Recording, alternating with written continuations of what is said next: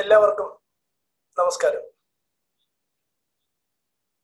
കേരളത്തിൽ ഇന്ന് വളരെയേറെ ചർച്ച ചെയ്യപ്പെടുന്ന ഒരു വിഷയമാണ് സംവരണം. എന്നാൽ ഈ സംവരണം എന്താണ് അത് എന്തിനാണ് എന്തുകൊണ്ടാണ് ഇത്തരം കാര്യങ്ങളെ സംബന്ധിച്ച ഒരു ധാരണ പലപ്പോഴും ഇതിന്റെ ഗുണഭോക്താക്കളായിട്ടുള്ള ആളുകൾക്ക് വേണ്ട വിധത്തിൽ ഇല്ല. തീർച്ചയായും അത്തരം ഒരു പ്രശ്നത്തിന്റെ പരിഹാരം എന്ന നിലയിൽ സാമൂഹ്യ പാഠശാല ഇത്തരത്തിൽ ഒരു പരിപാടി സംഘടിപ്പിച്ചത് തീർച്ചയായും അഭിനന്ദനാർഹമാണ്. സംഘാടകരെ അനുമോദിക്കുന്നു അഭിനന്ദിക്കുന്നു. ഞാൻ സംസാരിക്കുമ്പോൾ എന്നെ കേൾക്കുന്ന ആളുകൾ സംവരണത്തെ സംബന്ധിച്ച എന്തെല്ലാം ധാരണയിലാണ് അവർ നിലകൊള്ളുന്നത് എന്ന ഒരു അറിവ് എനിക്ക് തീർച്ചയായും പരിമിതമാണ്. എങ്കിലും വിഷയത്തിൽ താല്പര്യമുള്ള ആളുകളാണ് എന്ന് മനസ്സിലാക്കുന്നതിൽ വലിയ സന്തോഷമുണ്ട്. സംവരണം എന്നത് ഒരു തൊഴിൽദാന പദ്ധതിയല്ല. ഇത് ഒരു ദാരിദ്ര്യ നിർമ്മാർജന പരിപാടിയും അല്ല. ഒരു സാമ്പത്തികോന്നമന പരിപാടിയും അല്ല. സംവരണം എന്ന പദം നമ്മുടെ പൊതുസമൂഹത്തിൽ എന്തോ ഒരു മോശപ്പെട്ട സംഗതിയാണ് അല്ലെങ്കിൽ ഇത് അർഹതയില്ലാത്ത യോഗ്യത കുറവുള്ള ഏതോ കുറെ ആളുകൾക്ക് ഒരവസരം നൽകുന്നതിന് വേണ്ടി സൃഷ്ടിച്ചെടുത്ത ഒരു പിന്തിരിപ്പൻ ആശയമാണ് എന്ന ഒരു പ്രചാരണം നമ്മുടെ നാട്ടിൽ വളരെ ബോധപൂർവം സവർണ സമുദായങ്ങൾ പ്രചരിപ്പിച്ചിട്ടുണ്ട്. പിന്നോക്ക വിഭാഗങ്ങളിലുള്ള ആളുകളിൽ കുറെ പേരെങ്കിലും ഞങ്ങൾ സംവരണത്തിലൂടെയല്ല പ്രവേശനം നേടിയത് അല്ലെങ്കിൽ സംവരണത്തിന്റെ അടിസ്ഥാനത്തിലല്ല ഉദ്യോഗം നേടിയത് മെറിറ്റിലൂടെയാണ് എന്ന് എന്തോ അഭിമാനപൂർവം പറയാറുണ്ട്. നാം മനസ്സിലാക്കേണ്ട ഒരു കാര്യം ഈ സ്വാ സംവരണം എന്നത് സ്വാതന്ത്ര്യത്തിന്റെ അനുഭവമാണ്. ഇപ്പൊ ബ്രിട്ടീഷുകാര് രാജ്യം വിട്ടുപോയി ബ്രിട്ടീഷുകാർ രാജ്യം വിട്ടു പോയപ്പോ ഇന്ത്യക്കാര് ഭരണാധികാരികളായി മാറി. ഇന്ത്യക്കാർ ഭരണാധികാരികളായി മാറിയെങ്കിലും ആ സ്വതന്ത്ര ഭാരതം സമത്വ സമ്പൂർണമായ ഒരു റിപ്പബ്ലിക്ക് എന്നുള്ള നിലയിൽ എല്ലാ ജനങ്ങൾക്കും അധികാരത്തിൽ പങ്കാളിത്തവും പദവികളിലും അവസരങ്ങളിലും തുല്യതയും ഉറപ്പാക്കണം എങ്കിൽ മാത്രമേ ഈ സ്വാതന്ത്ര്യം ഗുണകരമായ രീതിയിൽ അല്ലെങ്കിൽ അർത്ഥപൂർണമാകൂ എന്ന് ഭരണഘടനാ ശില്പിയായിരുന്ന ഡോക്ടർ ബി ആർ അംബേദ്കർക്ക് ഉത്തമ ബോധ്യമുണ്ടായിരുന്നു ഇന്ത്യയിലെ ജാതി വ്യവസ്ഥ ചാതുർവർണ വ്യവസ്ഥ അധസ്ഥിത പിന്നോക്ക ജനവിഭാഗങ്ങളോടുള്ള സമീപന രീതി ഇതെല്ലാം മഹാനായ ഡോക്ടർ അംബേദ്കർക്ക് വലിയ ബോധ്യമുള്ള കാര്യങ്ങളായിരുന്നു. ജാതിയുടെ പേരിലുള്ള വിവേചനം എത്ര കടുത്തതായിരുന്നു എന്ന് അദ്ദേഹത്തിന് ബോധ്യമുള്ളത് കൊണ്ടാണ് റൗണ്ട് ടേബിൾ കോൺഫറൻസിൽ അധസ്ഥിത ജനവിഭാഗങ്ങൾക്ക് വേണ്ടി അദ്ദേഹം ഹാജരായി. ബ്രിട്ടീഷ് ഗവൺമെന്റിനോട് പോലും അയിത്തജാതിക്കാരായ ആളുകളുടെ പദവിയും അവസരവും ഉറപ്പാക്കുന്നതിനും അവർക്ക് നീതി ലഭ്യമാകുന്നതിനും വേണ്ടിയുള്ള പ്രവർത്തനങ്ങളിൽ അദ്ദേഹം ഏർപ്പെട്ടത്. അപ്പോ അദ്ദേഹം ഭരണഘടനയിൽ തന്നെ ഇത്തരം ചില വ്യവസ്ഥകൾ രേഖപ്പെടുത്തുവാൻ നിർബന്ധിതനായി. അത് മറ്റൊന്നും കൊണ്ടല്ല. സ്വതന്ത്ര ഭാരതത്തിൽ സാമാന്യ നീതി സ്വാഭാവികമായി വിതരണം ചെയ്യപ്പെടില്ല എന്ന ഉത്തമ ബോധ്യം അനുഭവത്തിന്റെ അടിസ്ഥാനത്തിൽ അദ്ദേഹത്തിനുണ്ടായിരുന്നു. അതുകൊണ്ടാണ് ഇന്ത്യയിലെ അധസ്ഥിത പിന്നോക്ക ജനവിഭാഗങ്ങൾക്ക് അധികാരത്തിൽ മതിയായിടത്തോളം പ്രാതിനിധ്യം അല്ലെങ്കിൽ പങ്കാളിത്തം ഉറപ്പാക്കുന്നതിനാവശ്യമായ പ്രത്യേക പരിരക്ഷകൾ ഭരണഘടനയിൽ രേഖപ്പെടുത്തിയത്. അപ്പോ ഈ സംവരണം എന്നതുകൊണ്ട് ഉദ്ദേശിക്കുന്നത് എല്ലാവർക്കും പദവികളിലും അവസരങ്ങളിലും പ്രാതിനിധ്യം ലഭിക്കുക തുല്യത ലഭിക്കുക എന്നതാണ്. അപ്പൊ നമുക്കത് മനസ്സിലാക്കുവാനായിട്ട് എന്നെ കേൾക്കുന്ന വിദ്യാർത്ഥികളോട് അല്ലെങ്കിൽ ഇത്തരം കാര്യങ്ങളെ കുറിച്ച് മനസ്സിലാക്കാൻ താല്പര്യമുള്ള ആളുകൾ മനസ്സിലാക്കണം. ഇതെന്തുകൊണ്ടാണ് രേഖപ്പെടുത്തിയത് എന്നുള്ളത്? വളരെ ലളിതമായി നമുക്കത് മനസ്സിലാകും. നാമൊക്കെ സ്ഥിരമായി യാത്ര ചെയ്യുന്ന ബസ്സുകളിൽ K S R T C ബസ്സായാലും private ബസ്സായാലും യാത്രക്കാർക്ക് വേണ്ടിയുള്ള വാഹനങ്ങളിൽ സ്ത്രീകൾ എന്ന ഒരു ബോർഡ് ഒരു പതിനഞ്ച് വർഷം മുമ്പ് വരെ ഉണ്ടായിരുന്നു. അല്ലെ ഇരുപത് വർഷം മുമ്പ് വരെ സ്ത്രീകൾ എന്ന് മാത്രമേ ഉണ്ടായിരുന്നുള്ളൂ. അല്ലെങ്കിൽ പോട്ടെ ഇരുപത്തിയൊന്നാം നൂറ്റാണ്ടിന് മുമ്പ് രണ്ടായിരം തൊട്ടി ഇരുപത് രണ്ടായിരം ആണ്ട് തുടങ്ങുന്നത് തൊള്ളായിരത്തി തൊണ്ണൂറ്റി ഒൻപത് വരെ. അതിനുശേഷം സ്ത്രീകൾ എന്ന സീറ്റിന് പുറമെ വികലാംഗർ അല്ലെങ്കിൽ പിന്നീട് ഫിസിക്കലി ഹാൻഡിക്യാപ്ഡ് അംഗപരിമിതർ ബ്ലൈൻഡ് ഇങ്ങനെയൊക്കെ ബോർഡ് എഴുതി വെക്കേണ്ടി വന്നു. അതിന് പുറമെ അമ്മയും കുഞ്ഞും എന്ന ഒരു ബോർഡ് എഴുതി വെച്ചിരുന്നു. അത് വീണ്ടും അമ്മയും കൈക്കുഞ്ഞും എന്ന ബോർഡായി വൃദ്ധർ എന്ന ബോർഡ് എഴുതി വെക്കേണ്ടി വന്നു. ഗർഭിണികൾ എന്ന ബോർഡ് എഴുതി വെക്കേണ്ടി വന്നു. അപ്പോ ഒരു പൊതു ഗതാഗത വാഹനത്തിൽ ഇപ്രകാരം എഴുതി വെക്കേണ്ടി വന്നത് എന്തുകൊണ്ടാണ്? സാമാന്യ ബോധമുള്ള നീതിബോധമുള്ള യാത്രക്കാർ ബസ്സിൽ യാത്ര ചെയ്യുമ്പോൾ ഒരു ഗർഭിണി വന്നാൽ ആ സീറ്റ് ഒഴിഞ്ഞു കൊടുക്കും. ഒന്നുകിൽ സ്ത്രീകൾ കൊടുക്കും അല്ലെ പുരുഷന്മാർ കൊടുക്കും എന്നൊരു ധാരണ ഉണ്ടായിരുന്നു. പക്ഷെ കൊടുത്തില്ല. അംഗവൈകല്യമുള്ള ഒരാൾ അല്ലെങ്കിൽ ഡിഫറൻഷ്യലി ഏബിൾഡ് മറ്റു വിധത്തിൽ നമ്മൾ ഇപ്പോൾ പ്രയോഗിക്കുന്ന ഡിഫറന്റലി ഏബിൾഡ് ആയിട്ടുള്ള ആൾക്കാർ കടന്നു വന്നാൽ സീറ്റ് കൊടുക്കത്തില്ല. അപ്പൊ ചില പ്രത്യേക ബുദ്ധിമുട്ടുകളുള്ള ആളുകൾക്ക് പ്രത്യേക പരിരക്ഷ നൽകിയാൽ മാത്രമേ അത് നിർബന്ധപൂർവം നിയമപൂർവം നടപ്പാക്കിയാൽ മാത്രമേ അത് ഈ സമൂഹം നൽകുകയുള്ളൂ എന്ന ബോധ്യമുള്ളത് കൊണ്ടാണ് അവർക്കായി പ്രത്യേകം നീക്കി വെക്കുകയാണ് ചെയ്തത്. അങ്ങനെ നീക്കി വെക്കപ്പെടുന്ന പദവികളും അല്ലെ നീക്കി വെക്കപ്പെടുന്ന സീറ്റുകളും നീക്കി വെക്കുന്ന ഒഴിവുകളും സാമൂഹ്യമായ അനീതിയുടെ പേരിൽ സാമൂഹ്യമായ വിവേചനത്തിന്റെ പേരിൽ മാറ്റി നിർത്തപ്പെട്ട ആളുകൾക്ക് നിർബന്ധപൂർവം ഉറപ്പാക്കുന്നതിന് വേണ്ടിയുള്ള ഒരു ഭരണഘടനാ പരിരക്ഷ മാത്രമാണ് ഈ സംവരണം. അതല്ലാതെ ഇത് മോശപ്പെട്ട ആളുകൾക്ക് നൽകുന്ന കഴിവില്ലാത്ത ആളുകൾക്ക് നൽകുന്ന എന്തെങ്കിലും ഒരു സൗജന്യമോ ഔദാര്യമോ അല്ല. ഇത് ഭാരതത്തിലെ പൗരന്മാരുടെ അവകാശമാണ്. ഇതാണ് സംവരണത്തെക്കുറിച്ച് അടിസ്ഥാനപരമായി നാം മനസ്സിലാക്കേണ്ട ഒരു വസ്തുത. ഇനി ഞാൻ പൊതു ഗതാഗത സർവീസിലെ വാഹനത്തെ കുറിച്ച് പറഞ്ഞു. കേരളത്തിൽ പഞ്ചായത്തി രാജ് ഭരണ സംവിധാനം നിലവിൽ വന്നപ്പോ പഞ്ചായത്തി രാജ് ആക്ട് അനുസരിച്ച് എഴുപത്തിമൂന്ന് എഴുപത്തിനാല് ഭരണഘടനാ ഭേദഗതിയിലൂടെ ഈ രാജ്യത്തെ പഞ്ചായത്തുകളിൽ മുനിസിപ്പാലിറ്റികളിൽ കോർപ്പറേഷനുകളിൽ സ്ത്രീകൾക്ക് പ്രത്യേക സംരക്ഷണം ഏർപ്പെടുത്തിക്കൊണ്ട് ഉത്തരവായി. റിസർവേഷൻ തന്നെയാണ്. സ്ത്രീ സംവരണം തന്നെയാണ്. പ്രസിഡന്റ് പദവിയിലേക്ക് മേയർ പദവിയിലേക്ക് വാർഡ് മെമ്പർ സ്ഥാനത്തേക്ക് പഞ്ചായത്ത് പ്രസിഡന്റ് സ്ഥാനത്തേക്ക് പട്ടിക വിഭാഗത്തിൽപ്പെട്ട ആളുകൾക്ക് പട്ടിക വിഭാഗത്തിലെ സ്ത്രീകൾക്ക് അല്ലെങ്കിൽ സ്ത്രീ പൊതുവായിട്ടുള്ള സ്ത്രീകൾക്ക് ഇങ്ങനെ സീറ്റുകൾ പദവികൾ വാർഡുകൾ ഇതൊക്കെ നിശ്ചയിച്ചു കൊടുത്തുകൊണ്ട് ഉത്തരവുണ്ടായി. അങ്ങനെ ഒരു ഉത്തരവുണ്ടായപ്പോൾ മാത്രമാണ് ഈ മേഖലയിലേക്ക് സ്ത്രീകൾക്ക് വനിതകൾക്ക് കടന്നു വരുവാൻ അവസരം ലഭിച്ചത്. അപ്പോ ഈ സംവരണം എന്ന് പറയുന്നത് പങ്കാളിത്തം ഉറപ്പാക്കുവാനുള്ള ഭരണഘടനാപരമായ ഒരു വ്യവസ്ഥയാണ്. അത് ഇന്ത്യൻ ഭരണഘടനയുടെ ആർട്ടിക്കിൾ പതിനാറ് നാലിലാണ് ഉദ്യോഗ സംവരണത്തെ കുറിച്ച് പറയുന്നത്. പതിനാറ് നാലിൽ ഉദ്യോഗ സംവരണം പറയുന്നത് ആർക്കാണ്? സാമൂഹ്യമായി വിദ്യാഭ്യാസപരമായി പിന്നോക്കം നിൽക്കുന്ന അധസ്ഥിത ജനവിഭാഗങ്ങൾക്ക് മതിയായിടത്തോളം പങ്കാളിത്തം ഉറപ്പാക്കുന്നതിന് മതിയായ പങ്കാളിത്തം ഇല്ലാത്ത ആളുകൾക്ക് മതിയായിടത്തോളം പങ്കാളിത്തം ഉറപ്പാക്കുന്നതിനുള്ള പ്രത്യേക ഭരണഘടന പരിരക്ഷയാണ്.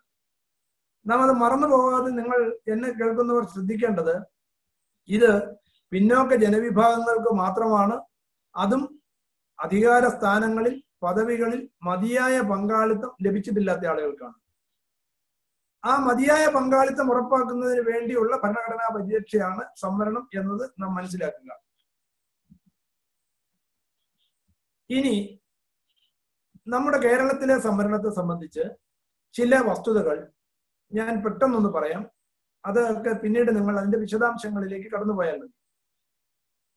സ്വാതന്ത്ര്യത്തിന് മുമ്പ് ഈ രാജ്യത്ത് രാജഭരണം ഉണ്ടായിരുന്നു ബ്രിട്ടീഷുകാരുടെ ഭരണമായിരുന്നു. കേരളത്തെ സംബന്ധിച്ചിടത്തോളം കേരളത്തിൽ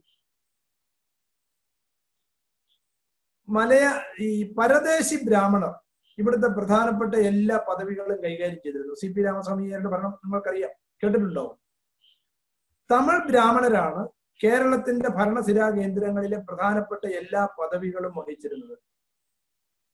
കേരളത്തിലുള്ള മലയാള ബ്രാഹ്മണർക്ക് പോലും ലഭിച്ചിരുന്നില്ല. പരദേശി ബ്രാഹ്മണർക്ക് മാത്രമായിരുന്നു അതും സവർണ സമുദായങ്ങളിൽപ്പെട്ട ആളുകൾക്കാണ് ഉണ്ടായിരുന്നത്. സവർണ സമുദായത്തിലെ ബ്രാഹ്മണരായിട്ടുള്ള ആളുകൾക്കാണ് ബ്രാഹ്മണരിൽ പരദേശി ബ്രാഹ്മണർക്കായിരുന്നു ഇത് ശരിയല്ല അനീതിയാണ് എന്ന് പറഞ്ഞുകൊണ്ട് കേരളത്തിലുള്ള ആളുകൾക്ക് മലയാളികൾക്ക് ഇത്തരം അധികാര സ്ഥാനങ്ങളിൽ പങ്ക് ലഭിക്കണമെന്ന് ആവശ്യപ്പെട്ടുകൊണ്ട് ആയിരത്തി എണ്ണൂറ്റി തൊണ്ണൂറ്റി ഒന്നിൽ സമർപ്പിച്ച ഒരു നിവേദനമുണ്ട് മലയാളി മെമ്മോറിയൽ എന്ന് അറിയപ്പെടുന്നു. ഈ മലയാളി മെമ്മോറിയൽ പറയുന്നു സർക്കാർ ഖജനാവിൽ നിന്നും പണം വാങ്ങുന്ന ശമ്പളം വാങ്ങുന്ന പദവികളിലെല്ലാം പരദേശി ബ്രാഹ്മണർ കൈയടക്കി വെച്ചിരിക്കുകയാണ്. അത് മലയാളികളായ ആളുകൾക്ക് കൂടി കിട്ടണം എന്ന് ആവശ്യപ്പെട്ടുകൊണ്ടാണ് അന്നൊരു നിവേദനം സമർപ്പിച്ചത്. എല്ലാ സമുദായത്തിൽപ്പെട്ട ആളുകളും ഉണ്ടായിരുന്നു. സവർണ സമുദായത്തിൽപ്പെട്ട ആളുകളുണ്ട്. പിന്നോക്ക സമുദായങ്ങളിൽപ്പെട്ട എസ് എൻ ഡി പി യോഗത്തിന്റെ സ്ഥാപനത്തിന് നിദാന കാരണക്കാരൻ കൂടിയായ ഡോക്ടർ പി പൽപു രണ്ടാമത് ഒപ്പുവെച്ചതാണ് ആ നിവേദനത്തിൽ. പക്ഷെ അങ്ങനെ ഒരു നിവേദനം കിട്ടിക്കഴിഞ്ഞപ്പോ ഭരണകൂടത്തിലേക്ക് മലയാള ബ്രാഹ്മണർക്ക് അവസരം ലഭിച്ചു. ഒപ്പം സവർണ സമുദായങ്ങളിൽപ്പെട്ട ആളുകൾക്കും പ്രവേശനം ലഭിച്ചു. നായന്മാർക്കും നമ്പൂതിരിമാർക്കും ഒക്കെ അവസരം ലഭിച്ചു. ഇത് തിരിച്ചറിഞ്ഞപ്പോ കേരളത്തിലെ അന്നത്തെ അല്ലെങ്കിൽ തിരുവിതാംകൂറിലെ അന്നത്തെ പ്രബല സമുദായങ്ങളിൽ ഒന്നായിരുന്ന ഈഴവ സമുദായം ഡോക്ടർ പി പൽപുവിന്റെ നേതൃത്വത്തിൽ മഹാരാജാവിന് വീണ്ടും ഒരു നിവേദനം നൽകി. അത് ഈഴവ മെമ്മോറിയൽ എന്നറിയപ്പെടും. ഇവിടുത്തെ ഈഴവ സമുദായത്തിൽപ്പെട്ട ആളുകൾക്ക് അധസ്ഥിത പിന്നോക്ക ജനവിഭാഗങ്ങൾക്ക് അധികാര പങ്കാളിത്തമില്ല. അതുകൊണ്ട് അന്ന് കൊടുത്തപ്പോൾ ഈഴവ മെമ്മോറിയൽ ഈഴവ സമുദായത്തെ എടുത്തു കാണിച്ചുകൊണ്ടാണ് പറഞ്ഞത്. ഈഴവ സമുദായത്തിന് കൂടി പങ്കാളിത്തം ലഭിക്കണം എന്ന് പറഞ്ഞ് ആയിരത്തി എണ്ണൂറ്റി തൊണ്ണൂറ്റി ആറിൽ ഈഴവ മെമ്മോറിയൽ സമർപ്പിക്കപ്പെട്ടു. ഇതൊക്കെ സംവരണത്തിന്റെ തുടക്കത്തിലുള്ള പ്രധാനപ്പെട്ട ചില കാര്യങ്ങളാണ്. പിന്നീട് ഈ രാജ്യത്തിന്റെ രാഷ്ട്രീയ അധികാരങ്ങളിൽ ഈ രാജ്യത്തുള്ള എല്ലാവർക്കും പങ്ക് ലഭിക്കണം. പ്രാതിനിധ്യം ഉണ്ടാവണം. പങ്കാളിത്തം ലഭിക്കണം എന്ന ആവശ്യം ഉന്നയിച്ചുകൊണ്ടാണ് നിവർത്തന പ്രക്ഷോഭം എന്ന് പറയുന്നത് ഇവിടെ ആരംഭിച്ചത്. അപ്പൊ സംവരണവുമായി ബന്ധപ്പെട്ട കാര്യങ്ങളിൽ നിവർത്തന പ്രക്ഷോഭം എന്നുള്ളത് വളരെ പ്രധാനപ്പെട്ട ഒരു കാര്യമാണ്. ശ്രീ സി കേശവൻ പ്രധാനപ്പെട്ട ഒരു പിന്നോക്ക സമുദായത്തിൽ നിന്നുള്ള ഈഴവ സമുദായത്തിൽ നിന്നുള്ള നേതാവായിരുന്നു. ടി എം വർഗീസ് ഉണ്ട് ബാക്കി മറ്റു നേതാക്കളൊക്കെ ഉണ്ട് ഞാൻ സി കേശവൻ എന്ന് എടുത്തു പറയുവാൻ കാരണം അദ്ദേഹത്തിന്റെ പ്രസിദ്ധമായ കോഴഞ്ചേരി പ്രസംഗം. മഹാരാജാവിനെതിരെ ഒപ്പം ഹിന്ദുക്കൾ എന്ന് അവകാശപ്പെട്ടുകൊണ്ടുള്ള ആ ഭരണാധികാരിക്കെതിരെ ഈ ജന്തുവിനെ നമുക്ക് ആവശ്യമില്ല എന്നാണ് ഹിന്ദുവിനെ കുറിച്ച് അദ്ദേഹം പരാമർശിച്ചത്. അങ്ങനെ ആ പ്രസംഗത്തിന്റെ പേരിൽ അദ്ദേഹം ജയിലിൽ പോകേണ്ടി വന്നു. ജയിൽ വിമോചിതനായി വന്ന അദ്ദേഹത്തിന് ആലപ്പുഴ ജില്ലയിലെ കിടങ്ങാമ്പറമ്പിൽ വിമോചിതനായി വന്ന സി കേശവന് ഒരു സ്വീകരണം നൽകിയ ദിവസമാണ് ഇന്ന്. അപ്പൊ അതുകൊണ്ടാണ് ഇന്നത്തെ ആ ദിവസത്തിന്റെ ഈ ഒക്ടോബർ മാസം മൂന്നാം തീയതിക്ക് ഒരു പ്രത്യേകത കൂടിയുണ്ട്. അതുകൊണ്ട് ഞാനത് പരാമർശിച്ചു എന്നേ ഉള്ളൂ. ഇനി ആ സംവരണ കാര്യങ്ങളെ കുറിച്ചുള്ള ബേസിക് ആയിട്ടുള്ള അത്തരം കാര്യങ്ങൾ അവിടെ നിൽക്കട്ടെ. അതേക്കുറിച്ച് വിശദമായി പഠിക്കുവാനും പരിശോധിക്കുവാനും നിങ്ങൾ ഓരോരുത്തരും തയ്യാറാവണം. അധസ്ഥിത പിന്നോക്ക ജനവിഭാഗങ്ങൾക്ക് ഇവിടെ പങ്കാളിത്തമില്ലായിരുന്നു. ബോധപൂർവം നൽകിയിരുന്നില്ല. സവർണ സമുദായങ്ങൾക്കാണ് നൽകിയത്. അതിന്റെ കാര്യങ്ങളൊക്കെ അന്വേഷിക്കുകയും പഠിക്കുകയും മനസ്സിലാക്കുകയും ചെയ്യുക. അതിന് ഇത് നിമിത്തമാവട്ടെ എന്ന് ഞാൻ കരുതുന്നു. നമുക്കിനി ഇന്ത്യൻ ഭരണഘടനയുമായി ബന്ധപ്പെട്ട് റിസർവേഷനുമായി ബന്ധപ്പെട്ട് ചില കാര്യങ്ങളിലേക്ക് നമുക്ക് കടന്നു വരാം. ഇന്ത്യയുടെ ഭരണഘടന ആയിരത്തി തൊള്ളായിരത്തി നാൽപ്പത്തി ഒൻപത് നവംബർ ഇരുപത്തിയാറാം തീയതിയാണ് കോൺസ്റ്റിറ്റ്യൂഷൻ അസംബ്ലി അംഗീകരിക്കുന്നത്. അത് നിലവിൽ വരുന്നത് ആയിരത്തി തൊള്ളായിരത്തി അൻപത് ജനുവരി ഇരുപത്തിയാറ് മുതലാണ്. അപ്പൊ ആയിരത്തി തൊള്ളായിരത്തി നാൽപ്പത്തി ഒൻപത് നവംബർ ഇരുപത്തിയാറാം തീയതി കോൺസ്റ്റിറ്റ്യൂന്റ് അസംബ്ലി അംഗീകരിക്കുന്ന ആ നിയമം ആ ഭരണഘടന രാജ്യത്തിന് സമർപ്പിച്ചുകൊണ്ട് ഡ്രാഫ്റ്റിംഗ് കമ്മിറ്റിയുടെ ചെയർമാൻ ഭരണഘടനാ ശില്പി മഹാനായ ഡോക്ടർ ബി ആർ അംബേദ്കർ ഒരു പ്രസംഗം നടത്തുന്നുണ്ട്. അദ്ദേഹത്തിന്റെ കോൺസ്റ്റിറ്റ്യൂന്റ് അസംബ്ലിയിലെ അവസാനത്തെ പ്രസംഗമാണ്. ആ പ്രസംഗത്തിലെ ഒരു പ്രസക്തമായ ഭാഗം നാം ഒക്കെ മനസ്സിലാക്കേണ്ടതുണ്ട്. അതിലെ പ്രസക്തമായ ഭാഗത്തിന്റെ ചെറിയൊരു അംശം ഞാൻ ഇവിടെ പരാമർശിക്കുന്നത്. അദ്ദേഹം പറയുന്നു ലോകത്തെ എല്ലാ നന്മയുള്ള വശങ്ങളും എല്ലാ നല്ല കാര്യങ്ങളും ലോകത്തെ വിവിധ രാഷ്ട്രങ്ങളിലുള്ള എല്ലാ ഭരണഘടനയുടെയും നന്മയുള്ള വശം പരിശോധിച്ച് മനസ്സിലാക്കി ഇന്ത്യയിലെ പ്രത്യേക സാഹചര്യങ്ങൾ മനസ്സിലാക്കി ഇന്ത്യയിലെ ജനങ്ങളെക്കുറിച്ച് പഠിച്ച് അവരുടെ സാമൂഹ്യമായും സാമ്പത്തികമായും രാഷ്ട്രീയവുമായ നീതി ഉറപ്പാക്കുന്നതിന് പദവികളിലും അവസരങ്ങളിലുമുള്ള തുല്യത ഉറപ്പാക്കുന്നതിന് എല്ലാവർക്കും സമത്വം ഉണ്ടാവുന്നതിന് സാഹോദര്യം ഉണ്ടാവുന്നതിന് പര്യാപ്തമായ ഒരു ഭരണഘടനയാണ് ഇവിടെ തയ്യാറാക്കിയിട്ടുള്ളത്. എന്നാൽ ഈ ഭരണഘടന കൈകാര്യം ചെയ്യുന്ന ആളുകൾ ഭരണഘടന കൈകാര്യം ചെയ്യുന്നത് ആരൊക്കെയാണ്? ഭരണഘടനയിൽ തന്നെ അത് നമുക്ക് വ്യക്തമാണ്. ലെജിസ്ലേച്ചർ അതായത് നമ്മുടെ ഭരണ സംവിധാനം മന്ത്രിമാര് മന്ത്രിസഭ നിയമസഭാ അംഗങ്ങൾ അങ്ങനെ ലെജിസ്ലേച്ചർ എക്സിക്യൂട്ടീവ് എക്സിക്യൂട്ടീവ് ഉദ്യോഗസ്ഥ തലത്തിലുള്ളതാണ് നടപ്പാക്കുന്ന ആൾക്കാരാണ്. ജുഡീഷ്യറി നിയമം വ്യാഖ്യാനിക്കണം അല്ലെങ്കിൽ ആവശ്യമായ നിർദ്ദേശം കൊടുക്കണം നീതി ഉറപ്പാക്കണം അത് സംരക്ഷിക്കണം. അങ്ങനെ ലെജിസ്ലേച്ചർ എക്സിക്യൂട്ടീവ് ജുഡീഷ്യറി എന്നീ മൂന്ന് ഘടകങ്ങളാണ് ഭരണഘടന കൈകാര്യം ചെയ്യുന്നത്. ഇങ്ങനെ കൈകാര്യം ചെയ്യുന്ന ആളുകൾ നന്മയുള്ളവരല്ലെങ്കിൽ നീതിബോധമുള്ളവരല്ലെങ്കിൽ പ്രതിബദ്ധതയുള്ളവരല്ലെങ്കിൽ ഈ ഭരണഘടനയെ ഒരു ഗുണവും ചെയ്യില്ല എന്ന് ആയിരത്തി തൊള്ളായിരത്തി നാൽപ്പത്തി ഒൻപത് നവംബർ ഇരുപത്തിയാറാം തീയതി അർത്ഥശങ്കക്കിടയില്ലാത്ത വിധം മഹാനായ ഡോക്ടർ അംബേദ്കർ പറയുകയുണ്ടായി. നാം ഇന്ന് തിരിഞ്ഞു നോക്കിയാൽ നാം ഇന്ന് വിലയിരുത്തിയാൽ അദ്ദേഹത്തിന്റെ ആശങ്ക ശരിയായിരുന്നു എന്ന് നമുക്ക് ഉത്തമ ബോധ്യം വരും. അതിന്റെ ഏതാനും ചില കാര്യങ്ങൾ നാം ശ്രദ്ധിച്ചാൽ മതിയാവും. ഇന്ത്യൻ ഭരണഘടനയുടെ ആർട്ടിക്കിൾ മുന്നൂറ്റി നാൽപ്പത് നാം ശ്രദ്ധിക്കേണ്ടതാണ്. പിന്നോക്ക സമുദായങ്ങളിൽപ്പെട്ട ആളുകൾ ഒ ബി സി വിഭാഗത്തിലുള്ള ആളുകൾ. എന്താണ് ഒ ബി സി വിഭാഗം എന്നുള്ളത് കൂടി എന്നെ കേൾക്കുന്നവർ ഒന്ന് മനസ്സിലാക്കിയിരിക്കുക. പ്രത്യേകിച്ച് വിദ്യാർത്ഥികളാണ്. ബിരുദാനന്തര ബിരുദ വിദ്യാർത്ഥികളുണ്ട്. അവരൊക്കെ ശ്രദ്ധിച്ചിട്ടുള്ള ഒന്ന് രണ്ട് പ്രയോഗങ്ങൾ പലപ്പോഴും ശരിയായ വിധത്തിലല്ല ആളുകൾ ഉപയോഗിക്കുന്നത്. ഇന്ത്യയിലെ പിന്നോക്ക സമുദായങ്ങൾ എന്ന് പറയുന്നത് ഡിപ്രസ്ഡ് ക്ലാസസ് ബാക്ക്വേർഡ് കമ്മ്യൂണിറ്റീസ് എന്ന പദം കൊണ്ട് ഉദ്ദേശിക്കുന്നത് പട്ടികജാതി പട്ടികവർഗ വിഭാഗത്തിൽ ഉൾപ്പെട്ടിട്ടുള്ള ആളുകളും മറ്റു പിന്നോക്ക സമുദായങ്ങളുമാണ്. ഭരണഘടനയ്ക്ക് മുമ്പ് തന്നെ അധസ്ഥിത ജനവിഭാഗങ്ങളുടെ ഒരു പട്ടികയൊക്കെ ഉണ്ടായിരുന്നു. ബ്രിട്ടീഷുകാർ തന്നെ തയ്യാറാക്കിയിരുന്നു. സൈമൺ കമ്മീഷനെ കുറിച്ചൊക്കെ എന്നെ കേൾക്കുന്ന വിദ്യാർത്ഥികൾക്ക് അറിയാം അപ്പോ ഭരണഘടനയുടെ അനുബന്ധമായി തന്നെ പട്ടികജാതിയും പട്ടികവർഗവും അതിൽ ഉൾപ്പെട്ട ആളുകളുടെ ലിസ്റ്റ് തയ്യാറാക്കിയിരുന്നു. അവശേഷിക്കുന്ന ആളുകളാണ് മറ്റു പിന്നോക്ക സമുദായങ്ങൾ. അതുകൊണ്ടാണ് ഈ അതർ ബാക്ക്വേർഡ് കമ്മ്യൂണിറ്റീസ് എന്ന പ്രയോഗം തന്നെ വന്നത്. എന്തുകൊണ്ടാണ് ഒ ബി സി എന്നുള്ളതിന്റെ ഒ എന്നുള്ളത് നാം മനസ്സിലാക്കണം. മറ്റ് പിന്നോക്ക സമുദായങ്ങൾ എന്നുള്ളത് പട്ടികജാതിയും പട്ടികവർഗവും ഒരു ലിസ്റ്റിൽ ആക്കപ്പെട്ടിരിക്കുന്നു. പിന്നീടുള്ള ആളുകളാണ് മറ്റ് പിന്നോക്ക സമുദായങ്ങൾ. ഇനി ഈ മറ്റ് പിന്നോക്ക സമുദായങ്ങൾ ആരൊക്കെയാണ് എന്നതിനെ കുറിച്ചുള്ള ചർച്ചയൊക്കെ ഭരണഘടന രൂപീകരണ വേളയിൽ ഉണ്ടായി അപ്പോ അതിന് ആത്യന്തികമായി എടുത്ത തീരുമാനം അതാത് സംസ്ഥാനങ്ങൾ ഇത്തരം കാര്യങ്ങളെ കുറിച്ച് തീരുമാനമെടുക്കാം.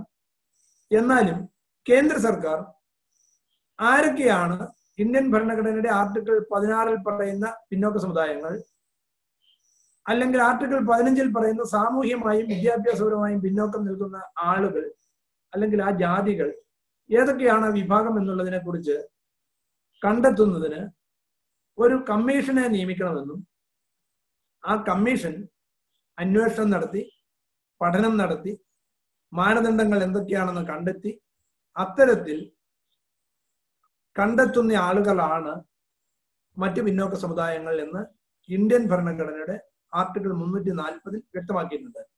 ആ കമ്മീഷൻ അങ്ങനെ കണ്ടെത്തുന്നത് ആരൊക്കെയാണ് എന്നും അങ്ങനെ കണ്ടെത്തുന്ന ആളുകൾക്ക് അവരുടെ പുരോഗതിക്കായി അവരുടെ ക്ഷേമത്തിനായി എന്തെല്ലാം കാര്യങ്ങളാണ് നിർവഹിക്കേണ്ടത് എന്നും ശുപാർശ ചെയ്യണം. ആ ശുപാർശ ഇന്ത്യയുടെ പ്രസിഡന്റിന് നൽകണം.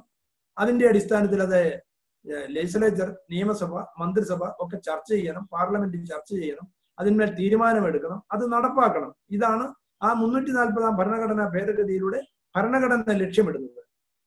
ആ ഭരണഘടന ആയിരത്തി തൊള്ളായിരത്തി അൻപത് ജനുവരി ഇരുപത്തിയാറിന് നിലവിൽ വന്നിട്ട് ആദ്യമായി ഒരു കമ്മീഷനെ പിന്നോക്ക സമുദായങ്ങൾക്ക് വേണ്ടി നിയമിക്കപ്പെടുന്നത് ആയിരത്തി തൊള്ളായിരത്തി അൻപത്തി മൂന്നിൽ കാക്ക സാഹിബ് കലേൽക്കർ എന്നയാളാണ് ഒന്നാം പിന്നോക്ക വിഭാഗ കമ്മീഷൻ രൂപീകൃതമാകുന്നത് ഇരുപത്തിയൊൻപത് ഒന്ന് ആയിരത്തി തൊള്ളായിരത്തി അൻപത്തി മൂന്നിലാണ് അൻപത്തി മൂന്നിൽ നിയമിതമായ ഒന്നാം പിന്നോക്ക വിഭാഗ കമ്മീഷന്റെ ചെയർമാൻ ശ്രീ കാക്ക കലേക്കർ ആയിരുന്നു.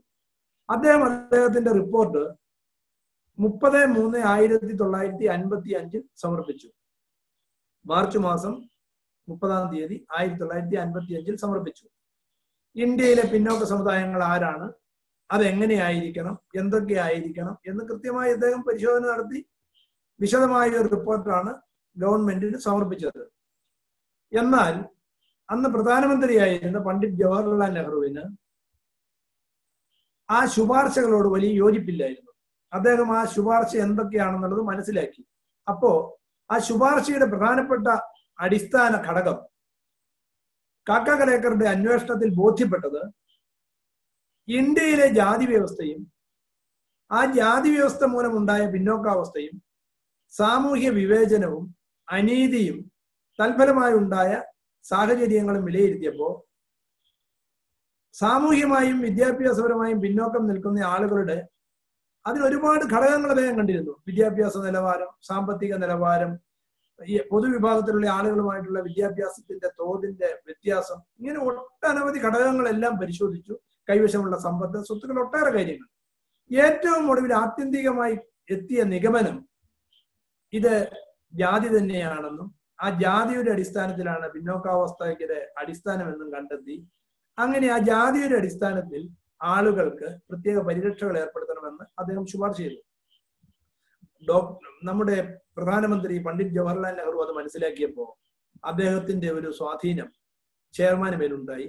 ആ റിപ്പോർട്ട് സമർപ്പിക്കുമ്പോൾ കാക്ക കലേൽക്കർ അദ്ദേഹത്തിന്റെ ശുപാർശ സമർപ്പിക്കുന്ന കവറിംഗ് ലെറ്ററിൽ ഒരു കുറിപ്പ് രേഖപ്പെടുത്തി. ഇതൊക്കെ പിന്നീട് തെളിയിക്കപ്പെട്ടിട്ടുള്ള കാര്യങ്ങളാണ് റിപ്പോർട്ട് ചെയ്യപ്പെട്ടിട്ടുള്ളതാണ്.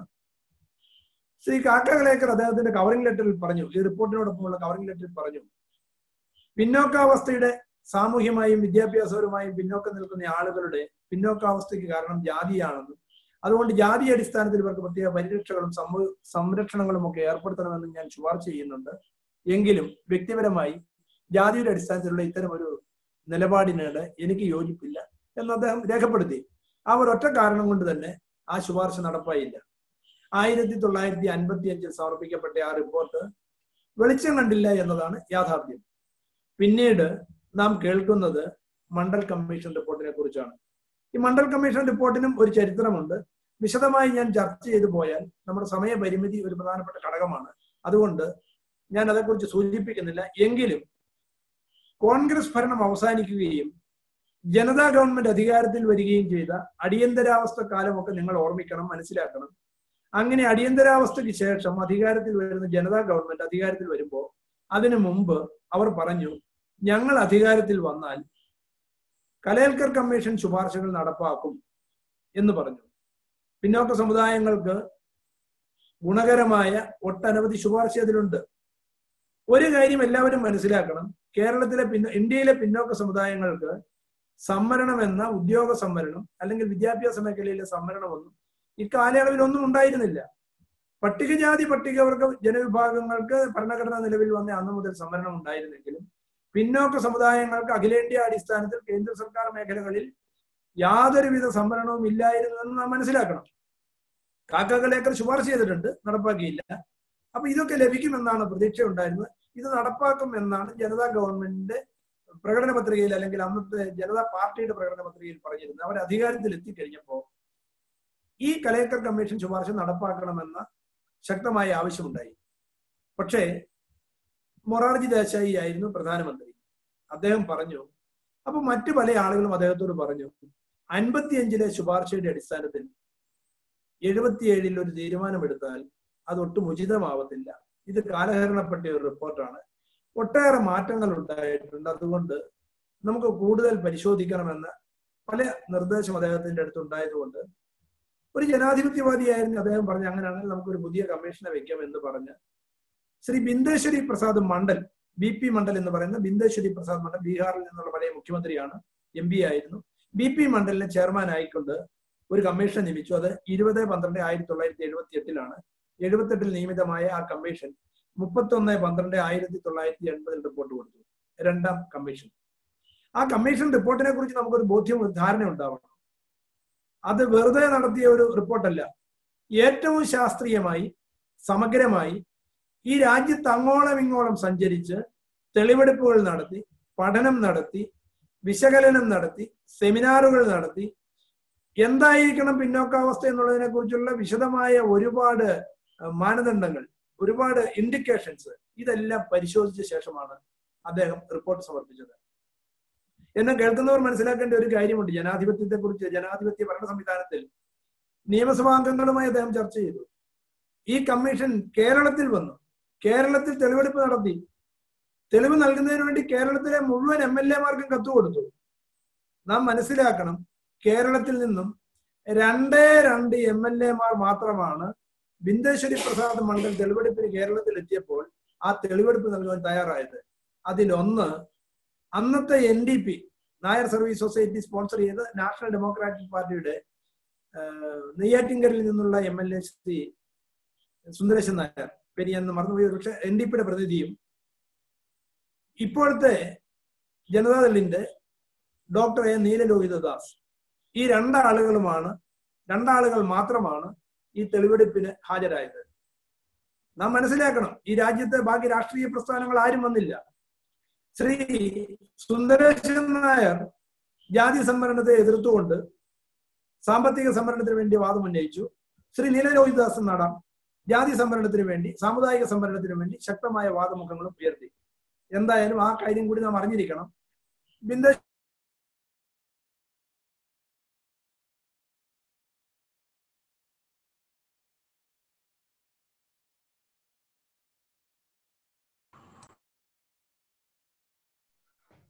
സാറിന്റെ ഹലോ?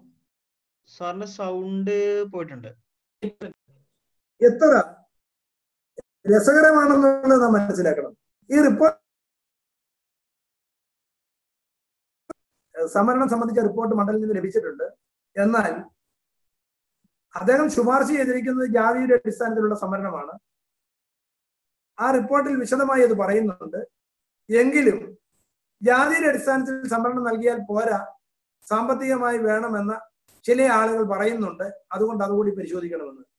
ശ്രീമതി ഗാന്ധി എന്ത് അടിസ്ഥാനത്തിലാണെന്ന് പറഞ്ഞതെന്നറിയില്ല അത്തരം പ്രശ്നങ്ങളെല്ലാം പരിശോധിച്ചിട്ട് അതെല്ലാം മനസ്സിലാക്കി അതിനൊരു പരിഹാരമാണ് ബി പി മണ്ഡൽ ശുപാർശ ചെയ്തത്.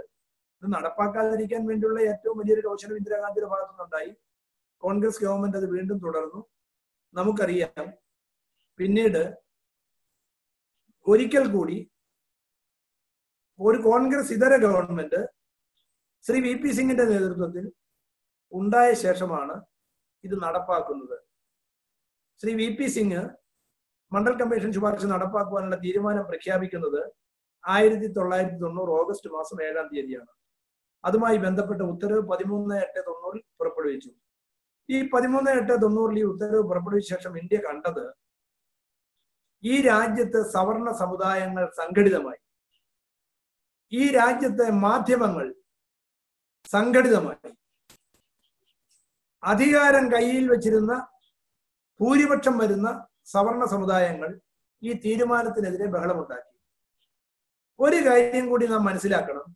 ശ്രീ ബി പി മണ്ഡൽ അദ്ദേഹത്തിന്റെ റിപ്പോർട്ടിൽ പരാമർശിച്ചിട്ടുള്ള ഒരു കാര്യം ഇന്ത്യയിലെ പിന്നോക്ക സമുദായങ്ങൾ ജനസംഖ്യയുടെ അൻപത്തിരണ്ട് ശതമാനമുണ്ട്. അത് അദ്ദേഹം വെറുതെ പറഞ്ഞതല്ല. ജാതി തിരിച്ച സെൻസസ് ഇവിടെ നടത്തിയിട്ടില്ല മുപ്പത്തി ഒന്നിന് ശേഷം. ജാതി തിരിച്ച സെൻസസ് വളരെ പ്രസക്തമാണ്. രണ്ടായിരത്തി ഇരുപത്തി ഒന്നിൽ നടക്കാൻ പോവുകയാണ്. ഈ സന്ദർഭത്തിൽ ഞാൻ എല്ലാവരുടെയും ശ്രദ്ധയിൽ ഒന്ന് പറയാൻ വേണ്ടി മാത്രം എടുക്കുന്നു. ജാതി തിരിച്ച കണക്കുണ്ടെങ്കിൽ മാത്രമേ സാമൂഹ്യ നീതി ഉറപ്പാക്കാനാവൂ. പദ്ധതികൾ രൂപീകരിക്കാനാവൂ. ബോധപൂർവം ഗവൺമെന്റുകൾ അതിൽ നിന്ന് പിന്തിരിയുക ഇത് രണ്ടായിരത്തി ഒന്നിൽ നടത്തുമെന്ന് പറഞ്ഞു നടത്തിയില്ല. രണ്ടായിരത്തി പതിനൊന്നിൽ നടത്തുമെന്ന് പറഞ്ഞു നടത്തിയില്ല. രണ്ടായിരത്തി പതിനൊന്നിൽ ഞാൻ തന്നെ കേരള ഹൈക്കോടതിയിൽ ഒരു കേസ് ഫയൽ ചെയ്തിരുന്നു. അത് നടത്തിയില്ല. രണ്ടായിരത്തി പന്ത്രണ്ടിൽ ഒരു സോഷ്യോ എക്കണോമിക് സർവേ നടത്തി. അതിന്റെ വിവരങ്ങൾ പുറത്തുവിട്ടില്ല. ജാതി വിവരം മാത്രം പുറത്തുവിടാതിരിക്കുകയാണ്. ഇനി രണ്ടായിരത്തി ഇരുപത്തി ഒന്നിൽ സെൻസസ് നടക്കാൻ പോവുകയാണ്. ജാതി തിരിച്ച സെൻസസ് നടപ്പാക്കണമെന്ന് ശക്തമായ ആവശ്യം നാം ഉന്നയിക്കണം. ജാതി തിരിച്ച സെൻസസ് നടക്കുന്നില്ല എന്നുണ്ടെങ്കിൽ ഈ സെൻസസ് ബഹിഷ്കരിക്കുമെന്ന് തന്നെ പറയുവാൻ ഇന്ത്യയിലെ പിന്നോക്ക സമുദായങ്ങൾ സാമൂഹ്യ നീതി ആഗ്രഹിക്കുന്ന തയ്യാറാവണം. അതവിടെ നിൽക്കട്ടെ. അൻപത്തിരണ്ട് ശതമാനമുള്ള ഇന്ത്യയിലെ പിന്നോക്ക സമുദായങ്ങൾക്ക് ഇന്ത്യയിലെ ഉദ്യോഗ മേഖലയിൽ ഉണ്ടായിരുന്ന പങ്കാളിത്തം കേവലം നാല് പോയിന്റ് ആറ് ഒൻപത് ശതമാനമായിരുന്നു എന്ന കൃത്യമായ കണക്ക് ശ്രീ ബി പി മണ്ഡൽ അദ്ദേഹത്തിന്റെ റിപ്പോർട്ടിൽ ചേർത്തിട്ടുണ്ട്. അൻപത്തിരണ്ട് ശതമാനമുള്ള പിന്നോക്ക സമുദായങ്ങൾക്ക്. ഉയർന്ന പദവികളിൽ ഒന്നും പിന്നോക്ക സമുദായക്കാരില്ല. അപ്പോ ആ സാഹചര്യത്തിലാണ് അദ്ദേഹം എന്താണ് ശുപാർശ ചെയ്തത്? അതും നാം അറിയണം. ഇന്ത്യയിലെ പിന്നോക്ക സമുദായങ്ങൾ അൻപത്തിരണ്ട് ശതമാനം ഉണ്ടെങ്കിലും അവർക്ക് ഇരുപത്തിയേഴ് ശതമാനം സംവരണം മാത്രമാണ് ശ്രീ ബി പി മണ്ഡൽ ശുപാർശ ചെയ്തത്. ഇരുപത്തിയേഴ് ശതമാനം ശുപാർശ ചെയ്യുവാനൊരു കാരണമുണ്ട്. അൻപത്തിരണ്ട് ശതമാനം ശുപാർശ ചെയ്യേണ്ടതാണ് അർഹതയുള്ളതാണ്. എന്നിട്ടും ഇരുപത്തിയേഴ് ശതമാനത്തിൽ പരിമിതപ്പെടുത്തിയതിന് കാരണം ഈ ആയിരത്തി തൊള്ളായിരത്തി അൻപതിന് ശേഷം ആയിരത്തി തൊള്ളായിരത്തി എൺപതിനിടയിൽ സംവരണവുമായി ബന്ധപ്പെട്ട പല കേസുകളും പല കോടതി വിധികളും ഒക്കെ ഉണ്ടായിട്ടുണ്ട്.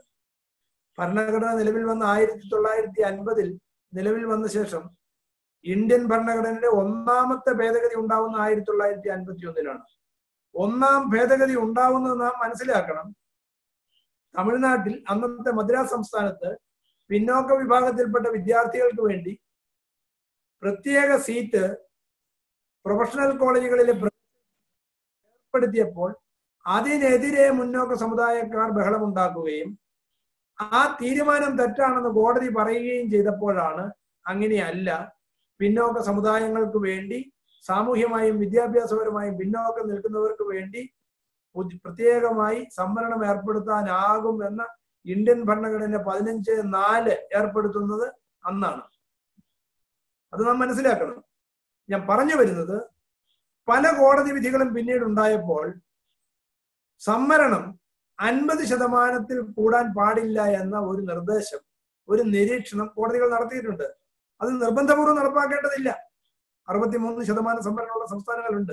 എങ്കിലും അൻപത് ശതമാനത്തിന് മറികടക്കുന്നത് ശരിയല്ല എന്നൊരു നിരീക്ഷണം അങ്ങനെ ഒരു ധാരണ കോടതികളുടെ ഭാഗത്തുനിന്ന് ഉണ്ടായതുകൊണ്ട് സംവരണം അൻപത് മറികടക്കാതിരിക്കുന്നതിനാണ് ഇരുപത്തിയേഴ് ശതമാനത്തിൽ പരിമിതപ്പെടുത്തിയത്.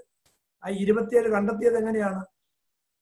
ഭരണഘടന നിലവിൽ വന്ന അന്നു മുതൽ പട്ടികജാതിക്കാർക്ക് പതിനഞ്ച് ശതമാനവും പട്ടികവർഗക്കാർക്ക് ഏഴര ശതമാനവും അങ്ങനെ ആകെ ഇരുപത്തിരണ്ടര ശതമാനം സംവരണം നിലവിലുണ്ടായിരുന്നു. അപ്പൊ ഇരുപത്തിരണ്ടര ശതമാനം കഴിഞ്ഞാൽ അൻപത് എത്തുന്നതിന് പിന്നെ അവശേഷിക്കുന്ന ഇരുപത്തേഴ് ശതമാനമാണ്. അതുകൊണ്ടാണ് അൻപത്തിരണ്ട് ശതമാനം ജനസംഖ്യയുള്ള പിന്നോക്ക സമുദായത്തിന് ഇരുപത്തിയേഴ് ശതമാനം മാത്രം ഏർപ്പെടുത്തിക്കൊണ്ട് അൻപത് ശതമാനത്തിൽ പരിമിതപ്പെടുത്തി സംവരണം പ്രഖ്യാപിച്ചത്. നാം തിരിച്ചറിയുക സ്വാതന്ത്ര്യം നേടി ഭരണഘടന നിലവിൽ വന്ന് ആയിരത്തി തൊള്ളായിരത്തി അൻപത് മുതൽ നാൽപ്പത് വർഷക്കാലം പിന്നിട്ട ശേഷം ആയിരത്തി തൊള്ളായിരത്തി തൊണ്ണൂറിൽ മാത്രമാണ് ഇന്ത്യയിലെ പിന്നോക്ക സമുദായക്കാർക്ക് സംവരണം ഉത്തരവാകുന്നത്. ആ ഉത്തരവായപ്പോൾ ജനസംഖ്യയിൽ അൻപത്തിരണ്ട് ശതമാനമുള്ള ആളുകൾ കേവലം നാല് പോയിന്റ് ആറ് ഒൻപത് ശതമാനം മാത്രം ഉദ്യോഗ പദവി അലങ്കരിക്കുന്ന ആളുകൾക്ക് ബാക്കി ലഭ്യമാകുമെന്ന് വന്നപ്പോൾ അക്കാലം അത്രയും അനുഭവിച്ചു വന്നിരുന്ന ആളുകൾ നാം മനസ്സിലാക്കണം. ഈ സവർണ സമുദായത്തിൽപ്പെട്ട ആളുകൾ അധികാരവും പദവിയും കൈയടക്കി വെച്ചിരുന്ന ആളുകൾ സമസ്ത മേഖലയിലും വിരാജിച്ചിരുന്ന ആളുകൾ അതിനെതിരെ പ്രക്ഷോഭം ഉണ്ടാക്കി. ആ പ്രക്ഷോഭത്തെ തുടർന്ന് ഡൽഹിയിലടക്കം ആത്മഹൂതി പോലും ഉണ്ടായി. ആത്മഹൂതിയുടെ പിന്നീട് വന്ന കഥയും വിസ്താര ഭയത്താൽ സമയക്കുറവ് മൂലം ഞാൻ ഭയപ്പെടുന്നെങ്കിലും നിങ്ങൾ മനസ്സിലാക്കണം. രാജീവ് ഗോസ്വാമി എന്ന് പറയുന്ന ഒരു വിദ്യാർത്ഥിയാണ് ആത്മഹൂതിക്ക് വിധേയനായത്. അവനൊരു പിന്നോക്ക ജാതിക്കാരനായിരുന്നു അവൻ യഥാർത്ഥത്തിൽ ആത്മഹൂതി ചെയ്യപ്പെട്ടതല്ല. നിന്നെ കൊല്ലത്തില്ല ഇതൊക്കെ ഇങ്ങനെ നടത്തത്തേ ഉള്ളൂ എന്ന് പറഞ്ഞ് ചുറ്റും കൂടി നിന്ന സവർണ വിദ്യാർത്ഥികൾ തീയിട്ടു അവൻ യഥാർത്ഥത്തിൽ ആ തീ പൊള്ളലേറ്റ് വെന്ത് മരിക്കുകയാണ് ചെയ്തത്. ഇത് പിന്നീട് വെളിവാക്കപ്പെട്ടിട്ടുള്ള കാര്യമാണ്. സവർണരാരും മരിച്ചില്ല. പിന്നോക്ക ജാതിയിൽപ്പെട്ട അവൻ യഥാർത്ഥത്തിൽ തീ വെച്ച് അവനെ കൊല്ലുകയായിരുന്നു. അവിടെ നിൽക്കട്ടെ. അപ്പോ മണ്ഡൽ കമ്മീഷൻ ശുപാർശയുടെ അടിസ്ഥാനത്തിൽ ആയിരത്തി തൊള്ളായിരത്തി തൊണ്ണൂറ് മുതൽ മാത്രം നമുക്ക് നിയമപ്രകാരം പ്രഖ്യാപിക്കപ്പെട്ട ആ സംവരണം. ഈ ആത്മഹൂതി അടക്കം ഈ രാജ്യത്തുണ്ടായ ഒട്ടേറെ കലാപങ്ങളും ബഹളങ്ങളുടെ അടിസ്ഥാനത്തിൽ കോടതി നേരിട്ട് ഇതെല്ലാം കൂടെ ഏറ്റെടുക്കുകയും ആ ഉത്തരവ് വി പി സിംഗ് പ്രഖ്യാപിച്ച ഉത്തരവ് നടപ്പാക്കരുതെന്ന് പറയുകയും ഒടുവിൽ കോടതി വിധി വരുന്നത് വരെ അത് നടപ്പാക്കാനായില്ല. പതിനാറ് പതിനൊന്ന് തൊണ്ണൂറ്റി രണ്ടിലെ മണ്ഡൽ കേസ് വിധിയെ തുടർന്നാണ് സംവരണം നടപ്പാക്കുവാനുള്ള അനുമതി നമുക്ക് ഗവൺമെന്റ് ലഭിക്കുന്നത്. പക്ഷേ പതിനാറ് പതിനൊന്ന് തൊണ്ണൂറ്റി രണ്ടിൽ ആ വിധി ഉണ്ടാകുമ്പോഴും കോടതി പറഞ്ഞു പിന്നോക്ക സമുദായങ്ങളിൽപ്പെട്ട എല്ലാവർക്കും ഇതിന്റെ പ്രയോജനം അനുഭവം കൊടുക്കാൻ പാടില്ല. പിന്നോക്ക സമുദായങ്ങളിൽപ്പെട്ട ക്രീമി ലെയറിനെ ഒഴിവാക്കിക്കൊണ്ട് ക്രീമി ലെയറിൽ പെടാത്ത ആളുകൾക്ക് മാത്രമായിരിക്കണം സംവരണം നാം മനസ്സിലാക്കുക. എന്താണ് ഈ ക്രിമിലെയർ സങ്കല്പം? ഇതെങ്ങനെയാണ് വന്നത് എന്നുള്ളത്. ഇത് വളരെ കൗശലപൂർവം നമുക്ക് എന്തെങ്കിലും ലഭ്യമാവുകയാണെങ്കിൽ അത് പരമാവധി വൈകിപ്പിക്കുക അത് പരമാവധി നൽകുന്നതിന് തടസ്സം സൃഷ്ടിക്കുക എന്ന ഒരു കൗശലം ഒരു ബ്രാഹ്മണിക്കൽ കൗശലം എന്ന് തന്നെ പറയാം. സവർണ സമുദായക്കാരന്റെ കൗശലം എടുത്തു പ്രയോഗിക്കുകയാണ് ഉണ്ടായത് കോടതിയിൽ നായർ സർവീസ് സൊസൈറ്റിക്ക് വേണ്ടി ഹാജരായ ശ്രീ കെ കെ വേണുഗോപാൽ പറഞ്ഞു പിന്നോക്ക സമുദായങ്ങൾക്ക് സംവരണം നൽകി പദവികൾ നൽകിയാൽ ആ സമുദായത്തിലെ തന്നെ വരേണ്യവർഗം ഇതെല്ലാം അടിച്ചു മാറ്റും. അത് പിന്നോക്ക സമുദായങ്ങൾക്ക് ലഭിക്കത്തില്ല. അതാണ് നമ്മുടെ അനുഭവം എന്ന് പറഞ്ഞു നാം മനസ്സിലാക്കണം അന്നോളം സംവരണം കൊടുക്കുന്നില്ല. സംവരണം അനുവദിച്ചിട്ടേ ഇല്ല. എന്നിട്ടും അങ്ങനെ കൊടുത്താൽ വരണ്യവർഗമാണ് എടുക്കുന്നത് എന്ന് പറഞ്ഞുകൊണ്ട് അദ്ദേഹം ഒരു ആർഗ്യുമെന്റ് വെച്ചു. എന്നാൽ കോടതി അതിന്റെ അടിസ്ഥാനത്തിൽ എന്തു രേഖയുടെ അടിസ്ഥാനത്തിലാണെന്ന് ചോദിച്ചില്ല. എന്ത് തെളിവുകളുടെ അടിസ്ഥാനത്തിലാണെന്ന് ചോദിച്ചില്ല. അത് കോടതി ചോദിച്ചില്ല ഇത് ഉന്നയിച്ച അഭിഭാഷകൻ അത് സമർപ്പിച്ചുമില്ല. യഥാർത്ഥത്തിൽ അത്തരം കാര്യങ്ങൾ പറയുമ്പോൾ അത് ഹാജരാക്കുവാൻ ആവശ്യപ്പെടേണ്ട കോടതി ചോദിച്ചുമില്ല. എന്തുമാവട്ടെ ക്രീമി ലെയറിനെ ഒഴിവാക്കിക്കൊണ്ട് ജോലി കൊടുക്കാൻ തീരുമാനിച്ചു.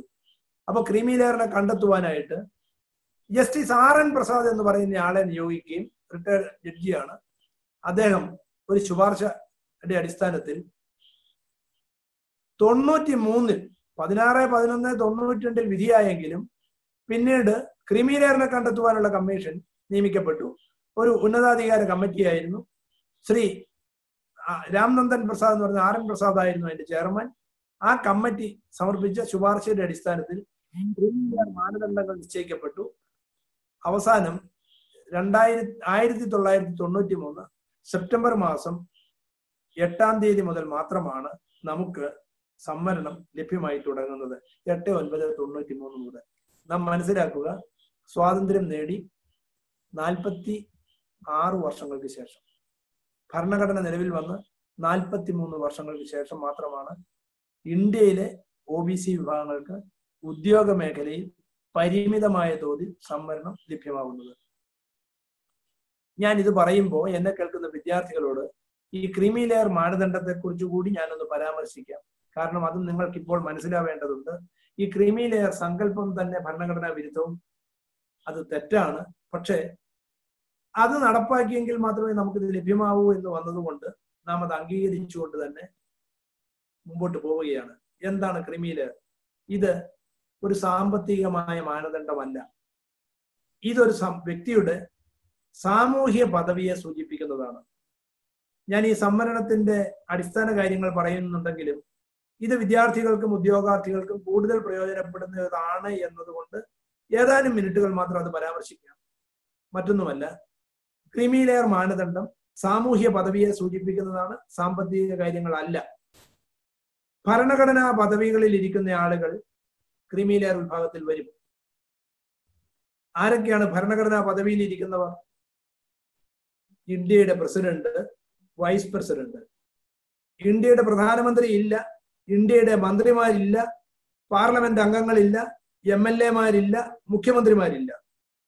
ഇന്ത്യൻ ഭരണഘടനയുടെ നിലനിൽപ്പിന് ആവശ്യമായി ഭരണഘടനയിൽ വ്യവസ്ഥ ചെയ്തിട്ടുള്ള പദവികളിലുള്ള ആളുകൾ മാത്രമാണ് ഭരണഘടനാ പദവി. President vice president. ഗവർണർമാർ ആ പദവി വഹിക്കുന്നിടത്തോളം കാലം സുപ്രീം കോടതിയിലെയും ഹൈക്കോടതിയിലെയും ജഡ്ജിമാർ. ജില്ലാ കോടതി ജഡ്ജിമാരില്ല മജിസ്ട്രേറ്റുമാരില്ല മുൻസിപ്പുമാരില്ല. ഹൈക്കോടതിയിലെയും സുപ്രീം കോടതിയിലെയും ജഡ്ജിമാർ നമ്മുടെ C and A G controller and auditor general of India election commission of India ഇതൊക്കെ ഇന്ത്യൻ ഭരണഘടനയുടെ നിലനിൽപ്പിന് സഹായകരമായ ചില പദവികളാണ്. ഇങ്ങനെയുള്ള ആളുകൾ മാത്രമാണ്. ഒപ്പം പബ്ലിക് സർവീസ് കമ്മീഷൻ ചെയർമാൻമാർ പബ്ലിക് സർവീസ് കമ്മീഷന്റെ മെമ്പർമാർ. നമ്മുടെ ഭരണഘടനാ പദവിയിലുള്ളവർ ഇവർ മാത്രമാണ് എന്ന് മനസ്സിലാക്കുക. പ്രധാനമന്ത്രിയോ മുഖ്യമന്ത്രിയോ എം പിമാരോ എം എൽ എമാരോ ഒന്നും ആ പദവിയിൽ വരില്ല. അങ്ങനെയുള്ള ആളുകളുടെ മക്കൾക്കാണ് അർഹതയില്ലാത്തത്. ആ ആളുകൾക്കല്ല അവരുടെ മക്കൾക്കാണ്. ഇനി ഉദ്യോഗ പദവിയിലുള്ള ആളുകൾ സർവീസ് കാറ്റഗറി. സർവീസ് കാറ്റഗറിയിലുള്ളവർ ക്ലാസ് വൺ തസ്തികയിലേക്കോ അല്ലെങ്കിൽ അഖിലേന്ത്യാ സർവീസുകളിലേക്കോ നേരിട്ട് നിയമിക്കപ്പെടുന്ന ആളുകൾ മാത്രമാണ് ക്രിമിലെയർ വിഭാഗത്തിൽ വരിക. ക്ലാസ് വൺ തസ്തികയിലേക്കോ അഖിലേന്ത്യാ തസ്തികയിലേക്ക് I A S I P S പോലുള്ള തസ്തികകളിലേക്കോ അല്ലെങ്കിൽ ഗ്രൂപ്പ് എ തസ്തികകളിലേക്കോ നേരിട്ട് നിയമിക്കപ്പെടുന്നവർ മാത്രമാണ് ക്രീമി ലെയർ വിഭാഗത്തിൽ വരിക. ആരാണ് ഗ്രൂപ്പ് എ എന്നും ക്ലാസ് വൺ എന്നും ക്ലാസിഫിക്കേഷൻ നടത്തിയിട്ടുണ്ട്. അതുകൊണ്ട് അത് തിരിച്ചറിയുക. ഇനി ഗ്രൂപ്പ് ബി തസ്തികകൾ. ഗ്രൂപ്പ് ബി തസ്തികകൾ എന്ന് പറഞ്ഞാൽ ഗസറ്റഡ് പദവികൾ എന്ന് തിരിച്ചറിയുക പെട്ടെന്ന് മനസ്സിലാക്കുന്നതിന് വേണ്ടി. ഈ തസ്തികയിലേക്ക് നേരിട്ട് നിയമിക്കപ്പെടുന്ന ആളുകൾ ക്രിമിലെയർ വിഭാഗത്തിൽ വരും. എന്നാൽ ഗ്രൂപ്പ് ബി തസ്തികയിലേക്കാണ് നിയമിക്കപ്പെടുന്നതെങ്കിൽ ഉദ്യോഗാർത്ഥിയുടെ അല്ലെങ്കിൽ വിദ്യാർത്ഥിയുടെ അച്ഛനും അമ്മയും രണ്ടുപേരും മാതാപിതാക്കൾ രണ്ടുപേരും ഗ്രൂപ്പ് ബി തസ്തികയിലേക്ക് നേരിട്ട് നിയമിക്കപ്പെട്ടവരാണെങ്കിൽ മാത്രമേ അവരുടെ മക്കൾക്ക് സംവരണത്തിന്റെ അർഹത നഷ്ടപ്പെടുകയുള്ളൂ എന്ന് നാം തിരിച്ചറിയണം. അഗ്രികൾച്ചർ ഓഫീസറായിട്ടോ അസിസ്റ്റന്റ് പ്രൊഫസറായിട്ടോ ഹയർ സെക്കൻഡറി അധ്യാപകനായിട്ടോ മെഡിക്കൽ ഓഫീസറായിട്ടോ നേരിട്ട് ഒരാൾക്ക് മാത്രമേ നിയമനം കിട്ടിയിട്ടുള്ളെങ്കിൽ അവരുടെ മക്കൾക്ക് സംവരണത്തിന് അർഹതയുണ്ട്. എന്നാൽ ആ ആളുകൾ നാൽപ്പത് വയസ്സിന് മുമ്പ് ഗ്രൂപ്പ് എ തസ്തികയ്ക്ക് അല്ലെങ്കിൽ ക്ലാസ് വൺ തസ്തികയ്ക്ക് സമാനമായ പദവിയിലേക്ക് ഇങ്ങോട്ട് ചെയ്യപ്പെട്ടാൽ നാൽപ്പത് വയസ്സിന് മുമ്പ് എന്നുള്ളത് പ്രത്യേകം മനസ്സിലാക്കണം. കേന്ദ്ര സർക്കാർ ആവശ്യങ്ങൾക്ക് നാൽപ്പത് വയസ്സിന് മുമ്പും കേരളത്തിലെ കീമിനാണെങ്കിൽ മുപ്പത്തിയാറ് വയസ്സിന് മുമ്പും കേരളത്തിലെ ഉദ്യോഗങ്ങൾക്കാണെങ്കിൽ മുപ്പത്തിയഞ്ച് വയസ്സിന് മുമ്പും. ഈ പ്രായ വ്യത്യാസം നിങ്ങൾ തിരിച്ചറിയുക. അങ്ങനെ നിയമിക്കപ്പെടുന്നവരുടെ മക്കൾക്ക് മാത്രമേ അർഹത നഷ്ടപ്പെടത്തുള്ളൂ. ഗ്രൂപ്പ് സി തസ്തികയിൽ അല്ലെ ക്ലാസ് ത്രീ തസ്തികയിൽ നിയമിക്കപ്പെട്ട ഒരാൾ പ്രൊമോഷൻ വഴി ക്ലാസ് വൺ തസ്തികയിൽ എത്തിയാൽ പോലും അർഹത നഷ്ടപ്പെടില്ല എന്നുള്ളതും തിരിച്ചറിയുക. ഞാൻ അതിന്റെ കൂടുതൽ വിശദാംശങ്ങളിലേക്ക് പോകുന്നില്ല. അത് നമുക്ക് പിന്നീട് ചർച്ച ചെയ്യാം. ആരുടെയാണ് വരുമാനം കണക്ക് കൂട്ടുന്നത് എന്ന് കൂടി പറയാം. ഉദ്യോഗസ്ഥന്മാരുടെ ആരുടെയും ശമ്പളം കണക്ക് കൂട്ടി അവരുടെ പെൻഷൻ കണക്ക് കൂട്ടി അവരുടെ വരുമാനം കണക്ക് കൂട്ടി അവരുടെ പദവി ക്രിമിലെയർ സ്റ്റാറ്റസ് നിശ്ചയിക്കത്തില്ല. പദവി മാത്രമാണ് നോക്കുക. പത്ത് ലക്ഷം വരുമാനമുണ്ടെങ്കിലും പതിനഞ്ച് ലക്ഷം വരുമാനമുണ്ടെങ്കിലും ഇരുപത് ലക്ഷം വരുമാനമുണ്ടെങ്കിലും അത് ശമ്പള വരുമാനമാണെങ്കിൽ അത് കണക്ക് കൂട്ടി നിങ്ങളെ ആരെയും ഒഴിവാക്കില്ല എന്ന് തിരിച്ചറിയുക. എന്നാൽ വരുമാനം കണക്ക് കൂട്ടുന്നത് പ്രൊഫഷണൽ വിഭാഗത്തിന്റെതാണ്. അഭിഭാഷകർ ചാർട്ടേഡ് അക്കൗണ്ടന്റുമാർ സിനിമാ താരങ്ങൾ സ്പോർട്സ് താരങ്ങൾ ഇങ്ങനെയുള്ള ആളുകളുടെ അതൊക്കെ കോടിക്കണക്കിന് രൂപ വരുമാനമുള്ള ആളുകളുടെ വരുമാനമാണ് അല്ലെ അഭിഭാഷകരുടേതാണ് ചാർട്ടേഡ് അക്കൗണ്ടന്റുമാരുടേതാണ് വേറെ ആരുടെയുമല്ല വരുമാനം കണക്കിലെടുക്കുക. ഒപ്പം പ്ലാന്റേഷൻ ആക്ടിന്റെ കീഴിൽ വരുന്ന എസ്റ്റേറ്റ് ഉടമകളുടെ വരുമാനം കണക്ക് കൂട്ടും. നഗരപ്രദേശങ്ങളിൽ കെട്ടിടങ്ങൾ വാടകയ്ക്ക് കൊടുത്ത് അതിൽ നിന്ന് വരുമാനം കിട്ടുന്ന ആളുകളുടെ കണക്ക് കൂട്ടും. അല്ലെങ്കിൽ ഭൂമി ലീസിന് കൊടുത്തിട്ട് നഗരപ്രദേശങ്ങളിൽ മനസ്സിലാക്കണം ഗ്രാമപ്രദേശങ്ങളിലല്ല നഗരത്തിലും നഗരപ്രാന്ത പ്രദേശങ്ങളിലും അത്തരത്തിലുള്ള ആളുകളുടെ വരുമാനമാണ് കണക്ക് കൂട്ടുക. ആ വരുമാനം കണക്ക് കൂട്ടുമ്പോൾ നാം മനസ്സിലാക്കണം അത് തുടർച്ചയായ മൂന്ന് വർഷം ഉണ്ടായിരിക്കണം. ഇപ്പോഴത്തെ വരുമാന പരിധി എട്ട് ലക്ഷം രൂപയാണ്. ഈ എട്ട് ലക്ഷം രൂപ അപേക്ഷ നൽകുന്ന തീയതിക്ക് മുമ്പുള്ള മൂന്ന് സാമ്പത്തിക വർഷം അവർക്ക് ഓരോ വർഷവും ഈ എട്ട് ലക്ഷത്തിൽ കൂടുതൽ വരുമാനം ഉണ്ടായിരിക്കണം. ഒരു വർഷം പതിനാറ് ലക്ഷം വരുമാനം ഉണ്ടായിരുന്നു. അതിന്റെ അടുത്ത വർഷം ഏഴ് ലക്ഷമേ ഉണ്ടായിരുന്നുള്ളൂ. പിന്നീടുള്ള വർഷം ഇരുപത് ലക്ഷം ഉണ്ടായിരുന്നു എന്നതുകൊണ്ട് ഇവരെ ക്രിമിനൽ വിഭാഗത്തിൽ ഉൾപ്പെടുത്തത്തില്ല. ഏതെങ്കിലും ഒരു വർഷം ഈ പരിധിക്ക് താഴെയാണെങ്കിലും അവർക്ക് അർഹതയുണ്ട്. അതുകൊണ്ട് ക്രീമിലെയർ മാനദണ്ഡത്തിന്റെ ഈ വ്യവസ്ഥ നിങ്ങൾ ഓരോരുത്തരും മനസ്സിലാക്കിയിരിക്കണം. കൃഷിഭൂമിയിൽ നിന്നുള്ള വരുമാനവും കണക്ക് കൂട്ടത്തില്ല. അവരുടെ കാർഷിക വസ്തുവിന്റെ കൃഷിഭൂമിയുടെ അളവാണ്.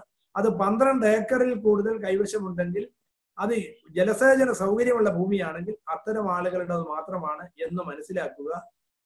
ഈ ക്രിമിലെയർ മാനദണ്ഡം ഇപ്പോൾ വളരെ പ്രസക്തമാണ്. ഇനി ഒരു കാര്യം കൂടി പറയുന്നു. എനിക്ക് തോന്നുന്നു സംവരണത്തെ കുറിച്ചുള്ള ചർച്ചയായതുകൊണ്ട് ക്രിമി ലെയറിനെ കുറിച്ച് പറയേണ്ടത് അനിവാര്യമായതുകൊണ്ടും ഇപ്പോൾ പ്രൊഫഷണൽ കോളേജുകളിലെ പ്രവേശനം നടക്കുന്നത് കൊണ്ടും ഇനി ഉദ്യോഗമായിട്ടുള്ള കാര്യങ്ങൾ ഉള്ളത് കൊണ്ടുമാണ് ഞാൻ അതിൽ ഇത്തിരി സമയം കൂടുതൽ എടുക്കുന്നത് സ്വകാര്യ മേഖലയിലുള്ള ആളുകളുടെ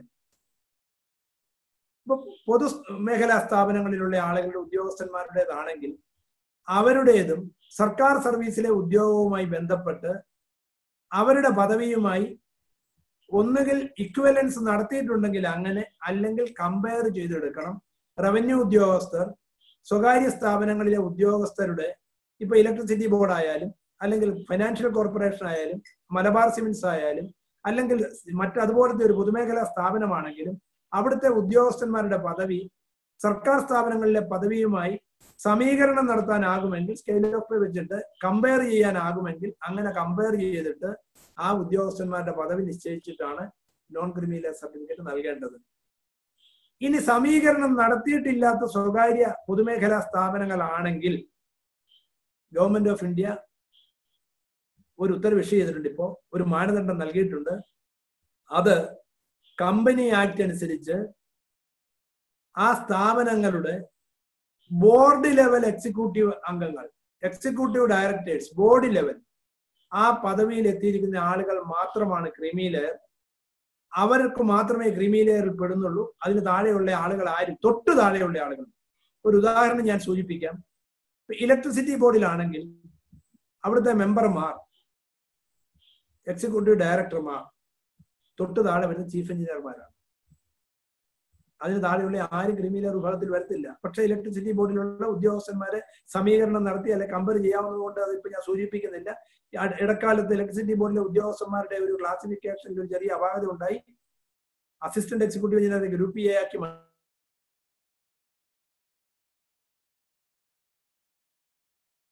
പരിഹരിക്കപ്പെട്ടിട്ടുണ്ട്. അതുകൊണ്ട് അത് സൂചിപ്പിച്ചു എന്നതേ ഉള്ളൂ. പൊതുമേഖലാ സ്ഥാപനങ്ങളാണെങ്കിൽ സമീകരണം നടത്തിയിട്ടില്ലെങ്കിൽ ഇക്വലൻസ് അറിയാൻ പാടില്ല എന്ന് ഏതെങ്കിലും ഒരു കമ്പനിയെ കുറിച്ച് റവന്യൂ ഉദ്യോഗസ്ഥർ പറഞ്ഞാൽ ആ കമ്പനികളുടെ എക്സിക്യൂട്ടീവ് ഡയറക്ടേഴ്സും തൊട്ടു താഴെയുള്ളവർ മാത്രമാണ് ഗവൺമെന്റ് ഓഫ് ഇന്ത്യ ഓർഡർ ചെയ്തിട്ടുണ്ട് അതും നിങ്ങളുടെ ശ്രദ്ധയിൽ ഉണ്ടാവണം. ക്രിമിലെയറുമായി ബന്ധപ്പെട്ട മറ്റു കാര്യങ്ങളെ കുറിച്ച് എന്റെ ടെലിഫോൺ നമ്പർ ഉണ്ടെങ്കിൽ നിങ്ങൾക്ക് വിളിച്ച് അന്വേഷിക്കാം. ഞാൻ അവിടെ തൽക്കാലം അതോടെ അവസാനിപ്പിക്കുകയാണ്. നമുക്ക് നമ്മുടെ സംവരണ വിഷയത്തിലേക്ക് വീണ്ടും വരാം. വിദ്യാർത്ഥികളും ഉദ്യോഗാർത്ഥികളും എന്നുള്ള നിലയിൽ നാം മനസ്സിലാക്കണം. ഉദ്യോഗ മേഖലയിലെ സംവരണം ലഭ്യമായി തുടങ്ങിയത് നാൽപ്പത്തി മൂന്ന് വർഷത്തിന് ശേഷമാണ്. ഭരണഘടന നിലവിൽ വന്നിട്ട് തൊണ്ണൂറ്റി മൂന്ന് മുതൽ മാത്രമാണ്. അഖിലേന്ത്യാ അടിസ്ഥാനത്തിൽ കേരളത്തിൽ സംവരണം ഉണ്ടായിരുന്നു. സംവരണത്തിന്റെ തോതുകളിൽ വ്യത്യാസമുണ്ട്. വിദ്യാഭ്യാസ മേഖലയിൽ നമുക്ക് സംവരണം ലഭ്യമായത് രണ്ടായിരത്തി ആറിലെ സെൻട്രൽ എഡ്യൂക്കേഷൻ ആക്ട് നിലവിൽ വന്ന ശേഷം മാത്രമാണ്. I I T I I M പോലുള്ള സ്ഥാപനങ്ങളിൽ സെൻട്രൽ യൂണിവേഴ്സിറ്റികളിൽ all India institute of medical science പോലുള്ള കേന്ദ്ര വിദ്യാഭ്യാസ സ്ഥാപനങ്ങളിൽ ഇന്ത്യയിലെ പിന്നോക്ക സമുദായങ്ങൾക്ക് സംവരണം ലഭ്യമായി തുടങ്ങുന്നത് സെൻട്രൽ എഡ്യൂക്കേഷൻ ആക്ട് തൊണ്ണൂറ്റി മൂന്നാം ഭരണഘടനാ ഭേദഗതി നിയമം രണ്ടായിരത്തി ആറ് അനുസരിച്ച് ആണ്. അവിടെയും പിന്നോക്ക ജാതികൾക്ക് സംവരണം ഏർപ്പെടുത്തിയിരുന്നെങ്കിലും അതും കോടതിയിൽ ചോദ്യം ചെയ്യപ്പെട്ടു. രണ്ടായിരത്തി എട്ട് മുതൽ മാത്രമാണ് ഒ ബി സി വിഭാഗത്തിന് സംവരണം ലഭ്യമായി തുടങ്ങുന്നത്. അതും ക്രീമി ലെയർ വിഭാഗത്തെ ഒഴിവാക്കിക്കൊണ്ടാണ്. I I T I I M പോലുള്ള മേഖലകളിൽ സെൻട്രൽ സർവകലാശാലകളിലൊക്കെ. ഇത്ര കടുത്ത വിവേചനത്തിന് വിധേയരായവരാണ് പിന്നോക്ക സമുദായങ്ങൾ എന്ന് നാം മനസ്സിലാക്കണം. ഇന്ത്യയിലെ പിന്നോക്ക സമുദായങ്ങൾക്ക് ഭരണഘടനാപരമായി ആയിരത്തി തൊള്ളായിരത്തി അൻപതിൽ നിലവിൽ വന്ന ഈ പങ്കാളിത്തം ഉറപ്പാക്കൽ ഈ അവസരങ്ങൾ ഉറപ്പാക്കൽ നാം തിരിച്ചറിയണം. ഒരു ഭരണഘടനാ വ്യവസ്ഥ കൂടി എന്നെ കേൾക്കുന്നവർ മനസ്സിലാക്കണം. അതെന്താണ്? ഇന്ത്യൻ ഭരണഘടനയുടെ ആർട്ടിക്കിൾ മുപ്പത്തി ഒൻപത് ബി ആണ്. ഇന്ത്യൻ ഭരണഘടനയുടെ ആർട്ടിക്കിൾ മുപ്പത്തൊമ്പത് ബിയിൽ പറയുന്നത് എന്താണ്? ഇന്ത്യയിലെ പൗരന്മാർ വ്യക്തികളും വ്യക്തികളും തമ്മിലും സമൂഹങ്ങളും സമൂഹങ്ങളും തമ്മിലും പദവികളുടെയും അവസരങ്ങളുടെയും കാര്യത്തിലുള്ള അന്തരം ഞാൻ നേരത്തെ സൂചിപ്പിച്ചല്ലോ. അമ്പത്തിരണ്ട് ശതമാനമുള്ള പിന്നോക്ക സമുദായങ്ങൾക്ക് കേവലം നാല് പോയിന്റ് ആറ് ഒമ്പത് ശതമാനം പങ്കാളിത്തമുള്ളത്. ഈ അന്തരം ഇല്ലായ്മ ചെയ്യണം എന്നാണ് അൻപതിൽ നിലവിൽ വന്ന ഭരണഘടനയുടെ ആർട്ടിക്കിൾ മുപ്പത്തി ഒമ്പത് ബി പറയുന്നത്. പദവികളിലെയും അവസരങ്ങളിലുമുള്ള അന്തരം ഇല്ലായ്മ ചെയ്യണം. വരുമാനത്തിന്റെ കാര്യത്തിലുള്ള അന്തരം ലഘൂകരിക്കണം. ഇപ്പൊ വരുമാനത്തിന്റെ കാര്യത്തിലുള്ള അന്തരം എത്ര വ്യത്യാസമുണ്ട് എന്നുള്ളത് നമുക്കറിയാം. അത് ലഘൂകരിക്കണം മിനിമൈസ് ചെയ്യണമെന്നേ പറയുന്നുള്ളൂ. പക്ഷേ പദവികളുടെയും അവസരങ്ങളുടെയും കാര്യത്തിലുള്ള അന്തരം ഇല്ലായ്മ ചെയ്യണം എന്ന് പറയുന്ന ഭരണഘടനയ്ക്ക് വിധേയമായി ജീവിക്കുന്ന പൗരന്മാരുടെ ഇന്നത്തെ അവസ്ഥ എന്താണ്? ആയിരത്തി തൊള്ളായിരത്തി എൺപതിൽ റിപ്പോർട്ട് കൊടുത്ത ബി പി മണ്ഡൽ അമ്പത്തിരണ്ട് ശതമാനമുള്ള ആളുകൾക്ക് നാല് പോയിന്റ് ആറ് ഒൻപത് ശതമാനമാണ് പങ്കാളിത്തം എന്ന് പറഞ്ഞിരുന്നെങ്കിൽ സോറി ആയിരത്തി തൊള്ളായിരത്തി തൊണ്ണൂറ്റി മൂന്ന് മുതൽ ഇരുപത്തിയേഴ് ശതമാനം സംവരണം ഏർപ്പെടുത്തിയ ഇന്ത്യയിലെ ഒ ബി സി വിഭാഗത്തിന്റെ പങ്കാളിത്തം രണ്ടായിരത്തി പതിനാറിൽ ഗവൺമെന്റ് പ്രഖ്യാപിച്ചു. കൃത്യമായ കണക്കല്ല. കൃത്യമായ കണക്ക് പലപ്പോഴും പല മന്ത്രാലയങ്ങളും നൽകുന്നില്ല. എങ്കിലും രണ്ടായിരത്തി പതിനൊന്ന് മുതൽ ഇവർ കണക്ക് പ്രസിദ്ധീകരിക്കാറുണ്ടായിരുന്നു. ആ കണക്ക് പ്രകാരം രണ്ടായിരത്തി പതിനൊന്ന് ജനുവരിയിലെ കണക്കനുസരിച്ച് ഇന്ത്യയിലെ ജനസംഖ്യ അൻപത്തി അഞ്ച് ശതമാനമായി വർദ്ധിച്ചു. അമ്പത്തിരണ്ട് ശതമാനം ഉണ്ടായിരുന്ന ഇന്ത്യയിലെ ഒ ബി സി ജനസംഖ്യ അൻപത്തി അഞ്ച് ശതമാനമായി വർദ്ധിച്ചത് ഒ ബി സി വിഭാഗത്തിന് പ്രത്യേക പരിഗണനകളും പരിരക്ഷകളും ഒക്കെ ലഭ്യമായി തുടങ്ങിയത് അറിഞ്ഞുകൊണ്ട് പട്ടികയിൽ ഇല്ലാതിരുന്ന ഒട്ടേറെ സമുദായങ്ങൾ അതിലേക്ക് കടന്നു വന്നു. ആ കടന്നു വന്നതിനൊക്കെ മറ്റു പല പരിരക്ഷകളുണ്ട്. പിന്നോക്ക വിഭാഗ കമ്മീഷനുകളുടെ ശുപാർശയുണ്ട്. അതിലേക്ക് ഞാൻ പോകുന്നില്ല. ഒരു സമുദായത്തെ പിന്നോക്ക വിഭാഗ പട്ടികയിൽ ഉൾപ്പെടുത്തുന്നതിനും ഒഴിവാക്കുന്നതിനും സംസ്ഥാന പിന്നോക്ക വിഭാഗ കമ്മീഷന്റെ ശുപാർശ വേണം. ദേശീയ തലത്തിൽ ദേശീയ പിന്നോക്ക വിഭാഗ കമ്മീഷന്റെ ശുപാർശ വേണം. ആ ശുപാർശയുടെ അടിസ്ഥാനത്തിൽ ഗവൺമെന്റ് തീരുമാനമെടുക്കാൻ പാടുള്ളൂ എന്നുള്ള വ്യവസ്ഥയൊക്കെ ഉണ്ട് അങ്ങനെ രണ്ട് കമ്മീഷനുകൾ സംസ്ഥാനങ്ങളിലും കേന്ദ്രത്തിലും ഉണ്ട് എന്ന് എന്നെ കേൾക്കുന്നവർ അറിഞ്ഞിരിക്കുക. അവർക്കാണ് അതിന്റെ ഉത്തരവാദിത്വവും ചുമതലയും അടിസ്ഥാനപരമായി ഉള്ളത് ആ ശുപാർശയുടെ അടിസ്ഥാനത്തിൽ മാത്രമാണ് ഗവൺമെന്റ് തീരുമാനമെടുക്കുക. അവിടെ നിൽക്കട്ടെ. ഈ അൻപത്തഞ്ച് ശതമാനമുള്ള ഒ ബി സി വിഭാഗത്തിന്റെ പങ്കാളിത്തം രണ്ടായിരത്തി പതിനൊന്നിൽ കേവലം ആറ് പോയിന്റ് ഒമ്പത് ശതമാനം മാത്രമേ ഉണ്ടായിരുന്നുള്ളൂ. രണ്ടായിരത്തി പതിനാറിൽ അത് ഏതാണ്ട് ഏഴ് പോയിന്റ് ആറ് ശതമാനം എന്നൊരു കണക്കുണ്ട്. കൃത്യമായ കണക്കുകൾ ആരും ഹാജരാക്കിയിട്ടില്ല. ഒരു രേഖയും അവർ ഹാജരാക്കുന്നില്ലെങ്കിൽ പോലും പാർലമെന്റിൽ രണ്ടായിരത്തി പത്തൊമ്പതിൽ പിന്നോക്ക വിഭാഗക്ഷേമത്തിനുള്ള പാർലമെന്ററി കമ്മിറ്റി മുമ്പാകെ നൽകിയ ഒരു കണക്ക് പ്രകാരം കേവലം പതിനൊന്ന് ശതമാനമാണ് ഇന്ത്യയിലെ പിന്നോക്ക സമുദായങ്ങൾക്കുള്ള പരമാവധി പങ്കാളിത്തം എന്നൊരു കണക്ക് ലഭ്യമാണ്. നാം മനസ്സിലാക്കുക എത്ര അന്തരമുണ്ട് എന്നുള്ളത്. ഇവിടെയാണ് പ്രാതിനിധ്യത്തിന് വേണ്ടി അല്ലെങ്കിൽ പ്രാതിനിധ്യം ഉറപ്പാക്കുന്നതിന് വേണ്ടിയുള്ള സംവരണത്തിന് വേണ്ടി നാം ഉറവിളി കൂട്ടുന്നത്. അപ്പോ എന്നെ കേൾക്കുന്ന വിദ്യാർത്ഥികൾക്കും അല്ലെങ്കിൽ ഉദ്യോഗാർത്ഥികൾക്കും അറിയുന്നതിന് വേണ്ടി ചില കാര്യങ്ങൾ കൂടി ഞാൻ ഇവിടെ പറയാം. അത് കഴിഞ്ഞ് നൂറ്റിമൂന്നാം ഭരണഘടനാ ഭേദഗതിയും സാമ്പത്തിക സംവരണവും ഉണ്ട്. ഇപ്പോൾ തന്നെ ഏകദേശം ഒരു മണിക്കൂർ ആവുകയാണ്. ഞാൻ ആ ഒരു കാര്യം കൂടി പറഞ്ഞ് അവസാനിപ്പിക്കാം. അഖിലേന്ത്യാ അടിസ്ഥാനത്തിൽ വിദ്യാഭ്യാസ മേഖലയിൽ ഒ ബി സി വിഭാഗത്തിന് ലഭിക്കുന്ന സംവരണം ഇരുപത്തേഴ് ശതമാനമാണ്. ആ ഇരുപത്തേഴ് ശതമാനം ഒ ബി സി എന്ന ഒറ്റ ഗ്രൂപ്പിൽപ്പെടുത്തിയാണ്. കാരണം കേരളത്തിൽ ഈഴവർക്ക് മുസ്ലിങ്ങൾക്ക് വിശ്വകർമ്മയർക്കൊക്കെ പ്രത്യേക സംവരണമുണ്ട്. അഖിലേന്ത്യാ അടിസ്ഥാനത്തിൽ അങ്ങനെയില്ല. ആകെ ഇരുപത്തിയേഴ് ശതമാനമാണ്. അത് ഒ ബി സി വിഭാഗത്തിൽ ഏത് സമുദായത്തിനാണോ മെറിറ്റ് അല്ലെ മാർക്ക് കൂടുതൽ കിട്ടുന്നത് അവർക്കാണ് കിട്ടുന്നത്. കേരളത്തിൽ വിദ്യാഭ്യാസ മേഖലയിലെ സംവരണത്തിന്റെ തോത് വ്യത്യസ്തമായ രീതികളിലാണ്. വളരെ വിഭിന്നമാണ് ഇവിടുത്തെ സംവരണ തോതുകൾ. ഇപ്പോ ഹയർ സെക്കൻഡറി മേഖലയിലാണെങ്കിൽ ഒ ബി സി വിഭാഗത്തിന് ഇരുപത്തിയെട്ട് ശതമാനമാണ് സംവരണം നാം മനസ്സിലാക്കുക. വൊക്കേഷണൽ ഹയർ സെക്കൻഡറി മേഖലയിലാണെങ്കിൽ അത്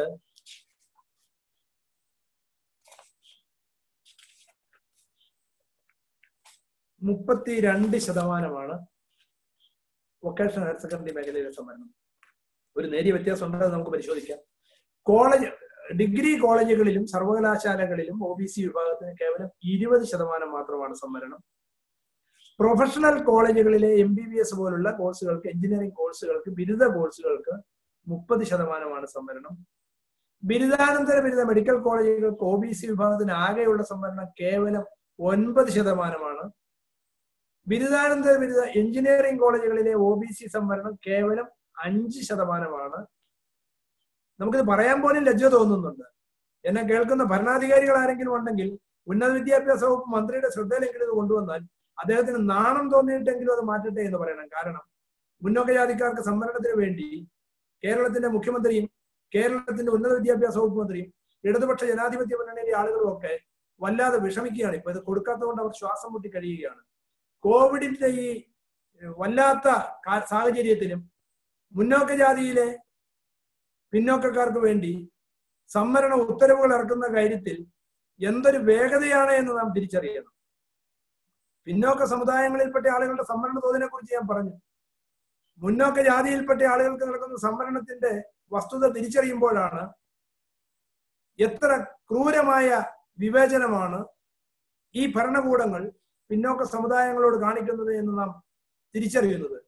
നിർഭാഗ്യവശാൽ പിന്നോക്ക സമുദായ സംഘടനാ നേതാക്കളും സമുദായ നേതാക്കളും സാമൂഹ്യ നീതിക്ക് വേണ്ടി പ്രവർത്തിക്കുന്നു എന്ന് അവകാശപ്പെടുന്ന രാഷ്ട്രീയക്കാരും ഒന്നും ഇത് തിരിച്ചറിയുന്നില്ല അഥവാ തിരിച്ചറിഞ്ഞിട്ട് മിണ്ടാതിരിക്കുന്നു എന്നുള്ളതാണ് നമ്മെ ഏറെ ആശങ്കപ്പെടുത്തുന്നത്. ആ ഒരു കാര്യം കൂടി ഞാൻ ഇനി പറഞ്ഞ് അവസാനിപ്പിക്കാം. മുന്നോക്ക ജാതികൾക്ക് സംവരണം നൽകുവാനുള്ള ഇവരുടെ താല്പര്യവും വ്യഗ്രതയും നാം ആദ്യം കണ്ടത് നരസിംഹറാവു ഗവൺമെന്റിന്റെ കാലത്ത് മണ്ഡൽ കേസുമായി ബന്ധപ്പെട്ട് മുന്നോക്ക ജാതിയിൽപ്പെട്ടവർക്ക് പത്ത് ശതമാനം സംവരണം ഏർപ്പെടുത്തിക്കൊണ്ട് ഒരു ഉത്തരവ് നൽകി ഇത് ഭരണഘടനാ വിരുദ്ധമാണ്. ഇത് ഭരണഘടനയുടെ അന്തസ്സത്തേക്ക് ചേരുന്നതല്ല. ഇത് ഒരു കാരണവശാലും അനുവദിക്കാൻ പാടില്ല എന്ന് പറഞ്ഞ് സുപ്രീം കോടതിയുടെ ഒൻപതംഗ ബെഞ്ച് മണ്ഡൽ കമ്മീഷന്റെ വിധിയിലൂടെ പ്രഖ്യാപിച്ചതാണ്. നാം മനസ്സിലാക്കണം. അത് റദ്ദാക്കിയതാണ്. ഇത് ഭരണഘടനാ വിരുദ്ധമാണെന്ന് പറഞ്ഞതാണ്. ആ ഒരു ഭരണഘടനാ വിരുദ്ധമായ നടപടിയാണ് കേരളത്തിൽ ഇടതുപക്ഷ ജനാധിപത്യ മുന്നണിയുടെ ഗവൺമെന്റ് മുഖ്യമന്ത്രി ശ്രീ പിണറായി വിജയന്റെ നേതൃത്വത്തിൽ ദേവസ്വം ബോർഡ് വഴി നടപ്പാക്കാൻ ആദ്യം ശ്രമിച്ചത്. കേന്ദ്ര സർക്കാർ ഭരണഘടന ഭേദഗതി ചെയ്തിട്ടാണ് സാമ്പത്തിക സംവരണത്തിന്റെ മറവിൽ മുന്നോട്ട് ജാതിക്ക് സംവരണം ഏർപ്പെടുത്തിയത്. കേരള സർക്കാർ ദേവസ്വം ബോർഡിൽ സവർണ സമുദായക്കാർ മാത്രം തൊണ്ണൂറ്റിയാറ് ശതമാനവും അനുഭവിക്കുന്ന തൊണ്ണൂറ്റിയാറ് ശതമാനത്തിലധികം തസ്തികകളും കൈവശം വച്ചിരിക്കുന്ന സവർണ സമുദായക്കാർക്ക് വേണ്ടി വീണ്ടും ഒരു പത്ത് ശതമാനം ഇടതുപക്ഷ ഗവൺമെന്റ് കമ്മ്യൂണിസ്റ്റ് ഗവൺമെന്റ് ജാതി സംവരണം തെറ്റാണെന്നും പിന്തിരിപ്പനാണെന്നും പറഞ്ഞുകൊണ്ടിരുന്ന സമ്പത്തിന്റെ അടിസ്ഥാനത്തിലാണ് സംവരണം വേണമെന്ന് പൊതുസമൂഹത്തോട് പറഞ്ഞുകൊണ്ടിരുന്ന കമ്മ്യൂണിസ്റ്റ് ഗവൺമെന്റ് പാവപ്പെട്ടവരുടെ പേര് പറഞ്ഞ് പാവപ്പെട്ടവരുടെ മറവിൽ നടപ്പാക്കിയത് സവർണ സമുദായ സംവരണമാണ്. ഇത് സാമ്പത്തിക സംവരണമല്ല. ഇത് മുന്നോക്ക ജാതിക്കാർക്ക് മാത്രമാണ് ആ സംവരണത്തിൽ പങ്കുള്ളത്. ദേവസ്വം ബോർഡ് വഴി അവർ നടപ്പാക്കി. ഭരണഘടനാ വിരുദ്ധമായിട്ട് നടപ്പാക്കി. എന്നിട്ട് അത് ആയിരത്തി തൊള്ള രണ്ടായിരത്തി പത്തൊൻപതിലാണ് എന്ന് മനസ്സിലാണ് പതിനെട്ട് നവംബർ മാസത്തിൽ നടപ്പാക്കി. അതിന്റെ വിശദാംശത്തിലേക്ക് ഞാൻ ഇപ്പോൾ പോകുന്നില്ല. രണ്ടായിരത്തി പത്തൊമ്പത് ജനുവരിയിലാണ് കേന്ദ്ര സർക്കാർ നടപ്പാക്കുന്നത്. കേന്ദ്ര സർക്കാർ സാമ്പത്തിക സംവരണം നടപ്പാക്കിയത് ചർച്ചയില്ലാതെയാണ്. അവതരിപ്പിക്കുന്നതും പാസാക്കിയെടുക്കുന്നതും ദോശ ചുട്ടെടുക്കുന്ന വേഗത്തിലല്ല ശ്വാസോച്ഛ്വാസത്തിന്റെ വേഗതയിലാണ്. അതിനെതിരെ ഒരക്ഷരം മിണ്ടുവാൻ കമ്മ്യൂണിസ്റ്റുകാരും കോൺഗ്രസ്സുകാരും തയ്യാറായില്ല. കേരളത്തിൽ നിന്നുള്ള മുസ്ലിം ലീഗിന്റെ രണ്ട് എം പിമാരും ഒവൈസി എന്ന് പറയുന്ന മറ്റൊരു എം എൽ എയും എം പിയും മാത്രമാണ്. ഇറങ്ങിക്കഴിഞ്ഞിട്ട് അതേക്കുറിച്ച് പ്രതിഷേധിക്കുന്നുണ്ട്. ഞങ്ങൾ അതിനെതിരാണെന്ന്. നടപ്പാക്കാൻ വേണ്ടി കൈവക്കിയ ശേഷമാണ് കമ്മ്യൂണിസ്റ്റുകാരും കോൺഗ്രസ്സുകാരും അതേക്കുറിച്ച് പറയുന്നത്. അപ്പോ ഇന്ത്യയിലെ ഭൂരിപക്ഷം വരുന്ന പിന്നോക്ക സമുദായങ്ങളെ വഞ്ചിക്കുകയും ചതിക്കുകയുമാണ് ഈ രാജ്യത്തെ രാഷ്ട്രീയ പാർട്ടികൾ എന്ന് നാം തിരിച്ചറിയണം. കബളിപ്പിക്കപ്പെടലിന്റെയും വഞ്ചനയുടെയും ചതിയുടെയും ഇരകളാണ് ഇന്ത്യയിലെ ഒ ബി സി വിഭാഗം എന്ന് നാം തിരിച്ചറിയണം. ഇതിനെതിരായ പോരാട്ടമാണ് നാം നടത്തേണ്ടത്. നമുക്ക് അവകാശപ്പെട്ടതും അർഹതപ്പെട്ടതും ചോദിച്ചു വാങ്ങുവാനാണ് നാം തയ്യാറാവേണ്ടത്. അത് ബോധ്യപ്പെടുവാനുള്ള അത് മനസ്സിലാക്കുവാനുള്ള പരിശ്രമങ്ങളുടെ ഭാഗമാണ് ഇത്തരം പരിപാടികളിലൂടെ നാം നേടിയെടുക്കുന്നത്. അതുകൊണ്ട് ആ ഒരു കാര്യത്തെക്കുറിച്ച് ഞാൻ പരാമർശിക്കുകയാണ്. ഇനി മുന്നോക്ക ജാതി സംവരണത്തെക്കുറിച്ചും കേരളത്തിൽ നടപ്പാക്കിയ സംവരണത്തെക്കുറിച്ചും കൂടി ഞാനിത് പറയാം. നമുക്ക് പെട്ടെന്ന് മനസ്സിലാവുന്നത് കേരളത്തിൽ സാമ്പത്തിക സംവരണം നടപ്പാക്കിയ ദേവസ്വം ബോർഡിലെ കഥ തൽക്കാലം ഞാൻ പറയുന്നില്ല. നമുക്ക് പെട്ടെന്ന് മനസ്സിലാവുന്ന ഒരു സംവരണം ഹയർ സെക്കൻഡറി മേഖലയിലേതാണ്. ഹയർ സെക്കൻഡറി മേഖലയിൽ പാവപ്പെട്ടവർക്ക് സംവരണം നൽകുമ്പോൾ നമ്മോട് കേന്ദ്ര സർക്കാർ പറഞ്ഞു അല്ലെങ്കിൽ നമ്മോട് കേരളത്തിലെ സർക്കാരുകൾ പറഞ്ഞു കേരളത്തിലെ ഇടതുപക്ഷ ജനാധിപത്യ മുന്നണിയുടെ ആളുകൾ പറഞ്ഞു. അവർ പറഞ്ഞതൊക്കെ മാധ്യമങ്ങളിലൂടെയൊക്കെ നിങ്ങൾ കണ്ടിട്ടുണ്ടാവും നിങ്ങൾ എടുത്തു കാണേണ്ട ഒരു കാഴ്ച നിങ്ങൾ കണ്ടിട്ടില്ലെങ്കിൽ മീഡിയ വൺ ചർച്ചയിൽ എസ് എഫ് ഐയുടെ അഖിലേന്ത്യാ പ്രസിഡന്റും സി പി എമ്മിന്റെ പ്രതിനിധിയുമായ ശ്രീ വി ശിവദാസ് എന്നോടൊപ്പം ചർച്ചയിൽ പങ്കെടുത്തുകൊണ്ട് പറഞ്ഞു ഞങ്ങളിത് മുന്നോക്ക ജാതിയിൽപ്പെട്ട ആളുകൾക്ക് പൊതുവിഭാഗത്തിൽ ലഭിക്കുന്ന സീറ്റുകളിൽ നിന്നും അല്ലെങ്കിൽ അവരുടെ അവസരങ്ങളിൽ നിന്നും ഒരു പത്ത് ശതമാനം മാത്രം എടുത്ത് അതിലെ പാവപ്പെട്ടവർക്കാണ് നൽകുന്നത് എന്ന്. എന്താണ് പറഞ്ഞത്? പൊതുവിഭാഗത്തിനുള്ള അവർക്ക് അവകാശപ്പെട്ട അല്ലെങ്കിൽ അവർക്ക് ലഭ്യമായിട്ടുള്ള അവസരങ്ങളിൽ നിന്നും പദവികളിൽ നിന്നും ആ കോട്ടയിൽ നിന്നും ഒരു പത്ത് ശതമാനം അതിലെ പാവപ്പെട്ടവർക്ക് നൽകുന്നു എന്ന് പറയുന്നു. പിന്നീട് എനിക്ക് തോന്നുന്നു ചാനൽ ട്വന്റി ഫോറിലാണെന്ന് തോന്നുന്നു കെ ടി കുഞ്ഞിക്കണ്ണൻ എന്ന് പറയുന്ന സി പി എമ്മിന്റെ പ്രതിനിധി Shri V T Balaram M L എയുമായി നടത്തിയ ചർച്ചയിൽ അദ്ദേഹം എടുത്തു പറയുന്നു ഞങ്ങൾ മുന്നോക്ക വിഭാഗത്തിൽപ്പെട്ട ഓപ്പൺ കോട്ടയിൽ നിന്നും അല്ലെങ്കിൽ ജനറൽ വിഭാഗത്തിൽ നിന്നും അതിലെ ഒരു പത്ത് ശതമാനമാണ് എടുത്തു നൽകുന്നത് എന്ന് പറഞ്ഞു. ഇവർ പറയുന്നതും പ്രവൃത്തിയും തമ്മിലുള്ള വ്യത്യാസം മനസ്സിലാക്കുവാൻ പ്രകടമായ ഒരു ഉദാഹരണം ഞാൻ നിങ്ങൾ മുമ്പാകെ സമർപ്പിക്കുന്നത് ഈ കഴിഞ്ഞ ആഴ്ചയിൽ നടന്ന അല്ലെ ഇപ്പോഴും നടന്നുകൊണ്ടിരിക്കുന്ന ഹയർ സെക്കൻഡറി വിദ്യാഭ്യാസത്തിന്റെ സംവരണത്തെ കുറിച്ചാണ് ഹയർ സെക്കൻഡറി മേഖലയിൽ പിന്നോക്ക സമുദായങ്ങൾക്ക് സംവരണം അനുവദിച്ചിട്ടുള്ളത് ഗവൺമെന്റ് ഹയർ സെക്കൻഡറി സ്കൂളുകളിലെ സീറ്റുകളിൽ മാത്രമാണ്. എയ്ഡഡ് മേഖലയിൽ ഇല്ല ഹയർ സെക്കൻഡറി മേഖലയിൽ പിന്നോക്ക സമുദായങ്ങൾക്ക് ഇരുപത്തിയെട്ട് ശതമാനം മാത്രമാണ് സംവരണം ലഭ്യമായിട്ടുള്ളത്. ആ സംവരണ തോത് വർദ്ധിപ്പിച്ച കാര്യത്തിൽ ധീവര സമുദായത്തിനും വിശ്വകർമ്മ സമുദായത്തിനും ലത്തീൻ കത്തോലിക്കർക്കും ആംഗ്ലോ ഇന്ത്യനും കുശവൻ ഗുലാലിന് സമുദായങ്ങൾക്കും പ്രത്യേക സംവരണം അനുവദിച്ച കാര്യത്തിൽ ഞാൻ പിന്നോക്ക വിഭാഗ വികസന വകുപ്പിന്റെ ഡയറക്ടറായിരുന്ന കാലയളവിൽ അന്നത്തെ ഉമ്മൻചാണ്ടി ഗവൺമെന്റിന്റെ കാലയളവിലാണ്. അതിൽ എനിക്ക് കൂടി പങ്കാളിയാകുവാൻ കഴിഞ്ഞു ആ സംവരണ വർധനവിൽ എന്നുള്ള കാര്യത്തിൽ. അത് കൂടുതൽ വർദ്ധിപ്പിക്കണമെന്ന് ആവശ്യപ്പെട്ടെങ്കിലും അത് പരിമിതമായി നിർത്തിയെങ്കിൽ പോലും എനിക്ക് കൂടി അതിലൊരു പങ്കുണ്ട് എന്നൊരു അഭിമാനബോധവും എനിക്കുണ്ട്. ആ ഇരുപത്തിയെട്ട് ശതമാനം സംവരണമാണ് ഒ ബി സി വിഭാഗത്തിൽ ലഭ്യമാകുന്നത്. എയ്ഡഡ് മേഖലയിൽ കൂടി അത് വ്യാപിപ്പിക്കണമെന്ന് അന്നും പറഞ്ഞിരുന്നു ഉദ്യോഗസ്ഥർ എന്നുള്ളതിന് നടപ്പായില്ല. അവിടെ നിൽക്കട്ടെ. ഈ തട്ടിപ്പിന്റെയും വഞ്ചനയുടെയും ചതി അല്ലെങ്കിൽ കമ്മ്യൂണിസ്റ്റ് പ്രസ്ഥാനങ്ങൾ ഭരണകൂടങ്ങൾ നമ്മളെ കവളിപ്പിക്കുന്നത് തിരിച്ചറിയാൻ വേണ്ടി ഹയർ സെക്കൻഡറി മേഖലയിലെ സംവരണ അട്ടിമറി മാത്രം ഞാൻ ഇവിടെ സൂചിപ്പിക്കുകയാണ്. ഗവൺമെന്റ് ഹയർ സെക്കൻഡറി സ്കൂളുകളിൽ ആകെ ഉള്ളത് ഒരു ലക്ഷത്തി അറുപത്തിരണ്ടായിരത്തി എണ്ണൂറ്റി പതിനഞ്ച് സീറ്റാണ്. ഒരു ലക്ഷത്തി അറുപത്തിരണ്ടായിരത്തി എണ്ണൂറ്റി പതിനഞ്ച് സീറ്റിന്റെ ഇരുപത്തിയെട്ട് ശതമാനം പട്ടി പിന്നോക്ക സമുദായങ്ങൾക്ക് അല്ലെ എസ് സി ബി സിക്ക് ഒ ബി സി വിഭാഗത്തിനും ഇരുപത് ശതമാനം പട്ടികജാതി പട്ടികവർഗ വിഭാഗത്തിനും. അവിടെ സംവരണം പട്ടികജാതി വിഭാഗങ്ങൾക്ക് പതിനഞ്ച് ശതമാനവും പട്ടികവർഗത്തിന് അഞ്ച് ശതമാനവുമാണ്. പട്ടികജാതി പട്ടികവർഗ വിഭാഗത്തിന് എയ്ഡഡ് മേഖലയിലും സംവരണത്തിന് അർഹതയുണ്ട്. എങ്കിലും ഒ ബി സി വിഭാഗത്തിന്റെ സംവരണമുള്ള സ്ഥലത്തെ കുറിച്ചാണ് ഇപ്പോൾ ചർച്ച ചെയ്യുന്നത്. അതുകൊണ്ട് ഗവൺമെന്റ് ഹയർ സെക്കൻഡറി സ്കൂളുകളിലെ ഒ ബി സി വിഭാഗത്തിന്റെ അഥവാ എസ് സി ബി സി വിഭാഗത്തിന്റെ ഇരുപത്തിയെട്ട് ശതമാനവും പട്ടിക വിഭാഗത്തിന്റെ ഇരുപത് ശതമാനവും അടക്കം നാൽപ്പത്തിയെട്ട് ശതമാനം സംവരണമുണ്ട്. അവിടെ അവശേഷിക്കുന്ന ഓപ്പൺ കോട്ട എത്രയാണ്? അല്ലെങ്കിൽ പൊതുവിഭാഗത്തിലുള്ള ജനറൽ സീറ്റുകൾ എത്രയാണ്? അൻപത്തിരണ്ട് ശതമാനം. നാൽപ്പത്തിയെട്ട് ശതമാനം നീക്കി വെച്ചാൽ അൻപത്തിരണ്ട് ശതമാനമുണ്ട്. ആ അൻപത്തിരണ്ട് ശതമാനത്തിൽ നിന്നാണ് മുന്നോക്ക ജാതിയിൽപ്പെട്ട ആളുകൾക്ക് കൊടുക്കുന്നത് അല്ലെങ്കിൽ അവിടെ നിന്നാണ് എടുക്കുന്നത് അല്ലെ എന്നാണ് നമ്മെ കമ്മ്യൂണിസ്റ്റുകാർ പറഞ്ഞ് ബോധ്യപ്പെടുത്തിയിട്ടുള്ളത്. അങ്ങനെയാണെങ്കിൽ ആകെയുള്ള ഒരു ലക്ഷത്തി അറുപത്തിരണ്ടായിരത്തി എണ്ണൂറ്റി പതിനഞ്ച് സീറ്റിന്റെ ഇരുപത്തിയെട്ട് ശതമാനം പിന്നോക്ക സമുദായങ്ങൾക്ക് പട്ടികജാതി വിഭാഗങ്ങൾക്ക് ഇരുപത് ശതമാനം. അങ്ങനെ അവശേഷിച്ച നാൽപ്പത്തിയെട്ടിന് ശേഷമുള്ള ഒരു ലക്ഷത്തി അറുപത്തിരണ്ടായിരത്തി എണ്ണൂറ്റി പതിനഞ്ചിന്റെ അൻപത്തിരണ്ട് ശതമാനം എന്ന് പറയുന്നത് എൺപത്തിനാലായിരത്തി അറുന്നൂറ്റി നാൽപ്പത്തിനാല് സീറ്റാണ്. എൺപത്തിനാലായിരത്തി അറുന്നൂറ്റി നാൽപ്പത്തിനാലിന്റെ പത്ത് ശതമാനത്തിന് മാത്രമാണ് ഇവർക്ക് അവകാശമുള്ളത് അർഹതപ്പെട്ടത്. അങ്ങനെയാണെങ്കിൽ എണ്ണായിരത്തി നാനൂറ്റി അറുപത്തി ആറ് സീറ്റ് മാത്രമാണ് മുന്നോക്ക ജാതിയിൽപ്പെട്ട ആളുകൾക്ക് അവകാശപ്പെട്ടത് അല്ലെങ്കിൽ അർഹതപ്പെട്ടത് അഥവാ നമ്മെ പറഞ്ഞ് ബോധ്യപ്പെടുത്തിയത്. എന്നാൽ സർക്കാർ ഉത്തരവ് ഇവർ അവർക്ക് വേണ്ടി സൃഷ്ടിച്ചെടുത്തു. തെറ്റായ രീതിയിൽ സൃഷ്ടിച്ചെടുത്ത ഉത്തരവിനെ ഏറ്റവും ക്രൂരമായ രീതിയിൽ വ്യാഖ്യാനിച്ച് ആകെ സീറ്റുകളുടെ പത്ത് ശതമാനവും അവർ എടുക്കുകയാണ് ഉണ്ടായത്. അതായത് ഒരു ലക്ഷത്തി അറുപത്തിരണ്ടായിരത്തി എണ്ണൂറ്റി പതിനഞ്ചിന്റെ പത്ത് ശതമാനം അവർക്ക് അവകാശപ്പെട്ടതാണെന്ന് പറഞ്ഞു. അങ്ങനെയാണെങ്കിൽ പതിനാറായിരത്തി ഇരുന്നൂറ്റി എൺപത്തി ഒന്ന് സീറ്റാണ് അവർക്ക് കിട്ടേണ്ടത്.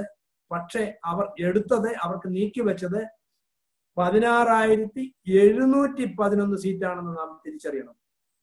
എന്ത് കള്ളക്കളിയാണ് എന്ത് കള്ളക്കണക്കാണ് ഇവർ ഉണ്ടാക്കിയത് എന്ന് ഇനിയും വെളിപ്പെടാൻ ഇരിക്കുന്നതേ ഉള്ളൂ. എന്തായാലും അതിന്മേലൊരു റിട്ട് പെറ്റീഷൻ കേരള ഹൈക്കോടതിയിൽ ഞങ്ങൾ എല്ലാവരും ചേർന്ന് ആലോചിച്ച് ഹൈക്കോടതിയിൽ ഇപ്പോൾ സമർപ്പിച്ചിട്ടുണ്ട്. ഇപ്പോൾ കേസ് സമർപ്പിച്ചിരിക്കുന്നത് മുസ്ലിം എംപ്ലോയീസ് കൾച്ചറൽ അസോസിയേഷന് വേണ്ടി അതിന്റെ general secretary Shri N K Ali advocate T R Rajesh മുഖാന്തിരമാണ് നമ്മോടൊപ്പം പ്രവർത്തിക്കുന്ന പിന്നോക്ക സമുദായങ്ങളുടെ സംവരണത്തിനും സംരക്ഷണത്തിനും വേണ്ടി പ്രവർത്തിക്കുന്ന കൂട്ടായ്മയുടെ അടിസ്ഥാനത്തിലാണ് ലത്തീൻ കത്തോലിക്ക സമുദായത്തിൽപ്പെട്ട ആളുകൾ ഇതര വിഭാഗങ്ങളിൽപ്പെട്ട ആളുകളൊക്കെ യോജിക്കാവുന്ന ആളുകളെ ചേർത്തുകൊണ്ട് ഒരു കേസ് ഫയൽ ചെയ്തിട്ടുണ്ട്. അതിൽ തീർപ്പ് വരട്ടെ. അപ്പൊ യഥാർത്ഥത്തിൽ അവർക്ക് കിട്ടുമായിരുന്ന എണ്ണായിരത്തി നാനൂറ്റി അറുപത്തി ആറിന് പകരം പതിനാറായിരത്തി എഴുന്നൂറ്റി പതിനൊന്ന് സീറ്റ് എടുത്തെങ്കിലും ഈ അലോട്ട്മെന്റ് നടത്തുമ്പോഴും ഏഴായിരത്തിലധികം സീറ്റുകൾ മാത്രമേ ഈ മുന്നോക്ക ജാതിയിൽപ്പെട്ട ആളുകൾക്ക് എടുക്കേണ്ടതായി വന്നിട്ടുള്ളൂ എന്നതും നാം തിരിച്ചറിയണം. ഇതിലെ ഒരു കള്ളക്കളി കൂടി ഈ അവസരത്തിൽ ബോധ്യപ്പെടുത്തുവാൻ ആഗ്രഹിക്കുന്നത് പിന്നോക്ക ജാതിയിൽപ്പെട്ട ആളുകളുടെ ജനസംഖ്യ കൃത്യമായിട്ടില്ലെങ്കിലും പിന്നോക്ക വിഭാഗത്തിൽ വരുന്ന മുസ്ലിം സമുദായത്തിന്റെ ജനസംഖ്യ കൃത്യമായിട്ട് സെൻസസിൽ രേഖപ്പെടുത്തിയിട്ടുണ്ട്. രണ്ടായിരത്തി പതിനൊന്നിൽ ഇരുപത്തിയാറ് പോയിന്റ് ആറ് ഒമ്പത് ശതമാനമുണ്ട്. ഇരുപത്തിയേഴ് ശതമാനമുള്ള മുസ്ലിം സമുദായത്തിന് ഹയർ സെക്കൻഡറിയിൽ കിട്ടുന്ന സംവരണം കേവലം ഏഴ് ശതമാനം മാത്രമാണ്. ഏഴ് ശതമാനം മാത്രമാണ് ഈ മുസ്ലിം സമുദായത്തിന് കിട്ടുന്ന സംവരണം. ആ സ്ഥാനത്താണ് ജനസംഖ്യയിൽ കേവലം ഇരുപത് ശതമാനത്തിൽ താഴെ മാത്രമുള്ള. എത്ര കള്ളക്കണക്ക് ഉണ്ടാക്കിയാലും ഇരുപത്തിരണ്ട് ശതമാനത്തിന് അപ്പുറം പോവാത്ത സവർണ സമുദായത്തിൽപ്പെട്ട ആളുകൾക്ക് പത്തു ശതമാനം സംവരണം അനുവദിച്ചു കൊടുക്കുന്നത് ഈ ക്രൂരമായ വിവേചനം നാം തിരിച്ചറിയണം. ഞാൻ തൽക്കാലം അതും അവിടെ അവസാനിപ്പിക്കുന്നു. കാരണം അതിനേക്കാൾ ഗുരുതരമായ ഒരു വലിയ പ്രശ്നം നമ്മെ തുറച്ചു നോക്കുന്നുണ്ട്. അത് ഇതേ കൗശലം ഉപയോഗിച്ചുകൊണ്ട് പ്രൊഫഷണൽ കോളേജുകളിലേക്ക് എം ബി ബി എസിന്റെ അഡ്മിഷൻ സമയത്ത് ഇവർ കരുക്കൾ നീക്കിക്കൊണ്ടിരിക്കുകയാണ്. ആ എം ബി ബി എസിന്റെ കാര്യം കൂടി പറഞ്ഞ് ഞാൻ അവസാനിപ്പിക്കാം. സമയം അതിക്രമിക്കുന്നുണ്ട് എങ്കിൽ പോലും ഏകദേശം ഒരു മണിക്കൂർ വരെ എനിക്ക് എടുക്കാമെന്ന് പറഞ്ഞെങ്കിൽ ഇപ്പോൾ ഒരു മണിക്കൂർ കഴിഞ്ഞിരിക്കുന്നു ഞാൻ അറിയാം അഞ്ചു മിനിറ്റ് കൊണ്ട് ഞാൻ അവസാനിപ്പിക്കാം. ബഹുമാനായ ബഹുമാന്യനായ ശ്രീ ഇർഷാദ് ഇടപെട്ടത് പറഞ്ഞാൽ അത് പെട്ടെന്ന് നിർത്താം. എങ്കിലും ഈ കേരള എൻട്രൻസ് കമ്മീഷണർ പുറപ്പെടുവിച്ച പ്രോസ്പെക്ടസ് നിങ്ങൾ എല്ലാവരും ശ്രദ്ധിക്കണം എം ബി ബി എസിന്റെ പ്രവേശനത്തിൽ പിന്നോക്ക സമുദായങ്ങൾക്ക് സംവരണം ലഭ്യമാവുന്നത് ഗവൺമെന്റ് മെഡിക്കൽ കോളേജുകളിൽ മാത്രമാണ്. ഗവൺമെന്റ് മെഡിക്കൽ കോളേജുകളിൽ ആകെ അനുവദിച്ചിട്ടുള്ള സീറ്റ് ആയിരത്തി അഞ്ഞൂറ്റി അൻപത്തി അഞ്ച് സീറ്റാണ്. പത്ത് ഗവൺമെന്റ് മെഡിക്കൽ കോളേജുകളാണ് നമുക്കുള്ളത്. അവിടെ ആയിരത്തി അഞ്ഞൂറ്റി അൻപത്തി അഞ്ച് സീറ്റാണ് നമുക്കുള്ളത്. പത്തൊൻപത് മെഡിക്കൽ കോളേജുകൾ സ്വാശ്രയ മേഖലയിലുണ്ട്. ഏതാണ്ട് രണ്ടായിരത്തി മുന്നൂറ് ഇരുന്നൂറോളം സീറ്റുകൾ അവിടെ ഉണ്ട്. അവിടെ സംവരണം നമുക്ക് വ്യവസ്ഥ ചെയ്തിട്ടില്ല. എന്നെ കേൾക്കുന്ന പട്ടിക വിഭാഗക്കാർ മനസ്സിലാക്കുക അവർക്ക് അവിടെയും സംവരണമുണ്ട്.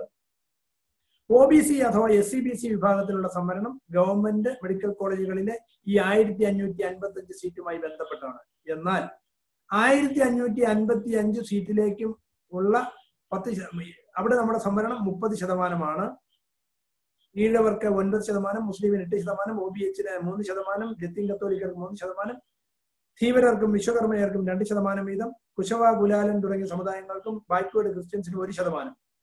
സംവരണ തോതുകളൊക്കെ പിന്നീട് നിങ്ങൾക്ക് നോക്കി മനസ്സിലാകും. എങ്കിലും ഇത് ബോധ്യപ്പെടുത്തുന്നതിന് വേണ്ടി സൂചിപ്പിച്ച ഒരു കാര്യമാണ്. ഈഴവർക്ക് ഒൻപത് ശതമാനം മുസ്ലിമിന് എട്ട് ശതമാനം ലത്തീൻ കത്തോലിക്കർക്ക് മൂന്ന് ശതമാനം. ഈ ശതമാനത്തിന്റെ കണക്കിപ്പ് നിങ്ങളുടെ മനസ്സിലിരിക്കട്ടെ. ആയിരത്തി അഞ്ഞൂറ്റി അൻപത്തി അഞ്ചിന്റെ മുപ്പത് ശതമാനം എസ് സി ബി സിക്ക് നൽകുന്നില്ല. ഗവൺമെന്റ് ഓഫ് ഇന്ത്യയ്ക്ക് ഒരു കോട്ടയുണ്ട്. ആകെ സീറ്റിന്റെ പതിനഞ്ച് ശതമാനം ഗവൺമെന്റ് ഓഫ് ഇന്ത്യ അലോട്ട്മെന്റിന് വേണ്ടിയുണ്ട്.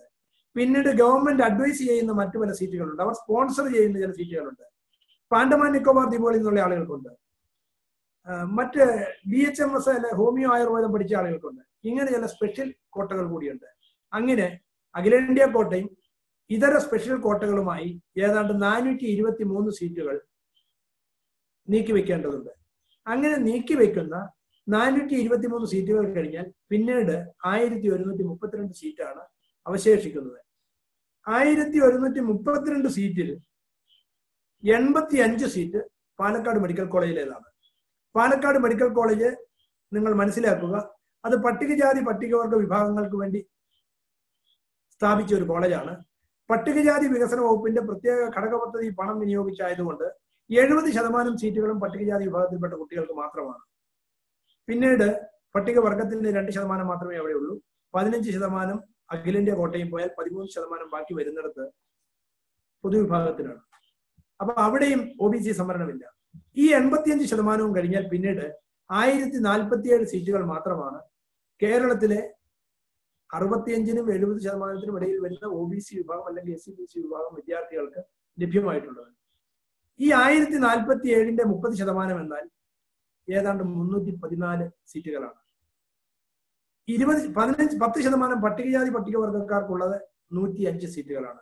അങ്ങനെയാകെ നാനൂറ്റി പത്തൊൻപത് സീറ്റുകളാണ്.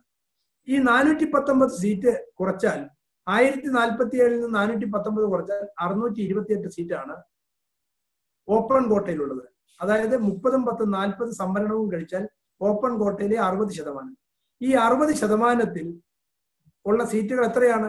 ആയിരത്തി നാൽപ്പത്തി ഏഴിന്റെ നാൽപ്പത് ശതമാനം നാനൂറ്റി പത്തൊമ്പതാണ് അവശേഷിക്കുന്നത് അറുന്നൂറ്റി ഇരുപത്തിയെട്ട് സീറ്റാണ്. അറുന്നൂറ്റി ഇരുപത്തിയെട്ട് സീറ്റാണ് ഓപ്പൺ കോമ്പറ്റീഷനിലുള്ളത് അല്ലെങ്കിൽ ജനറൽ കോട്ടയിലുള്ളത്.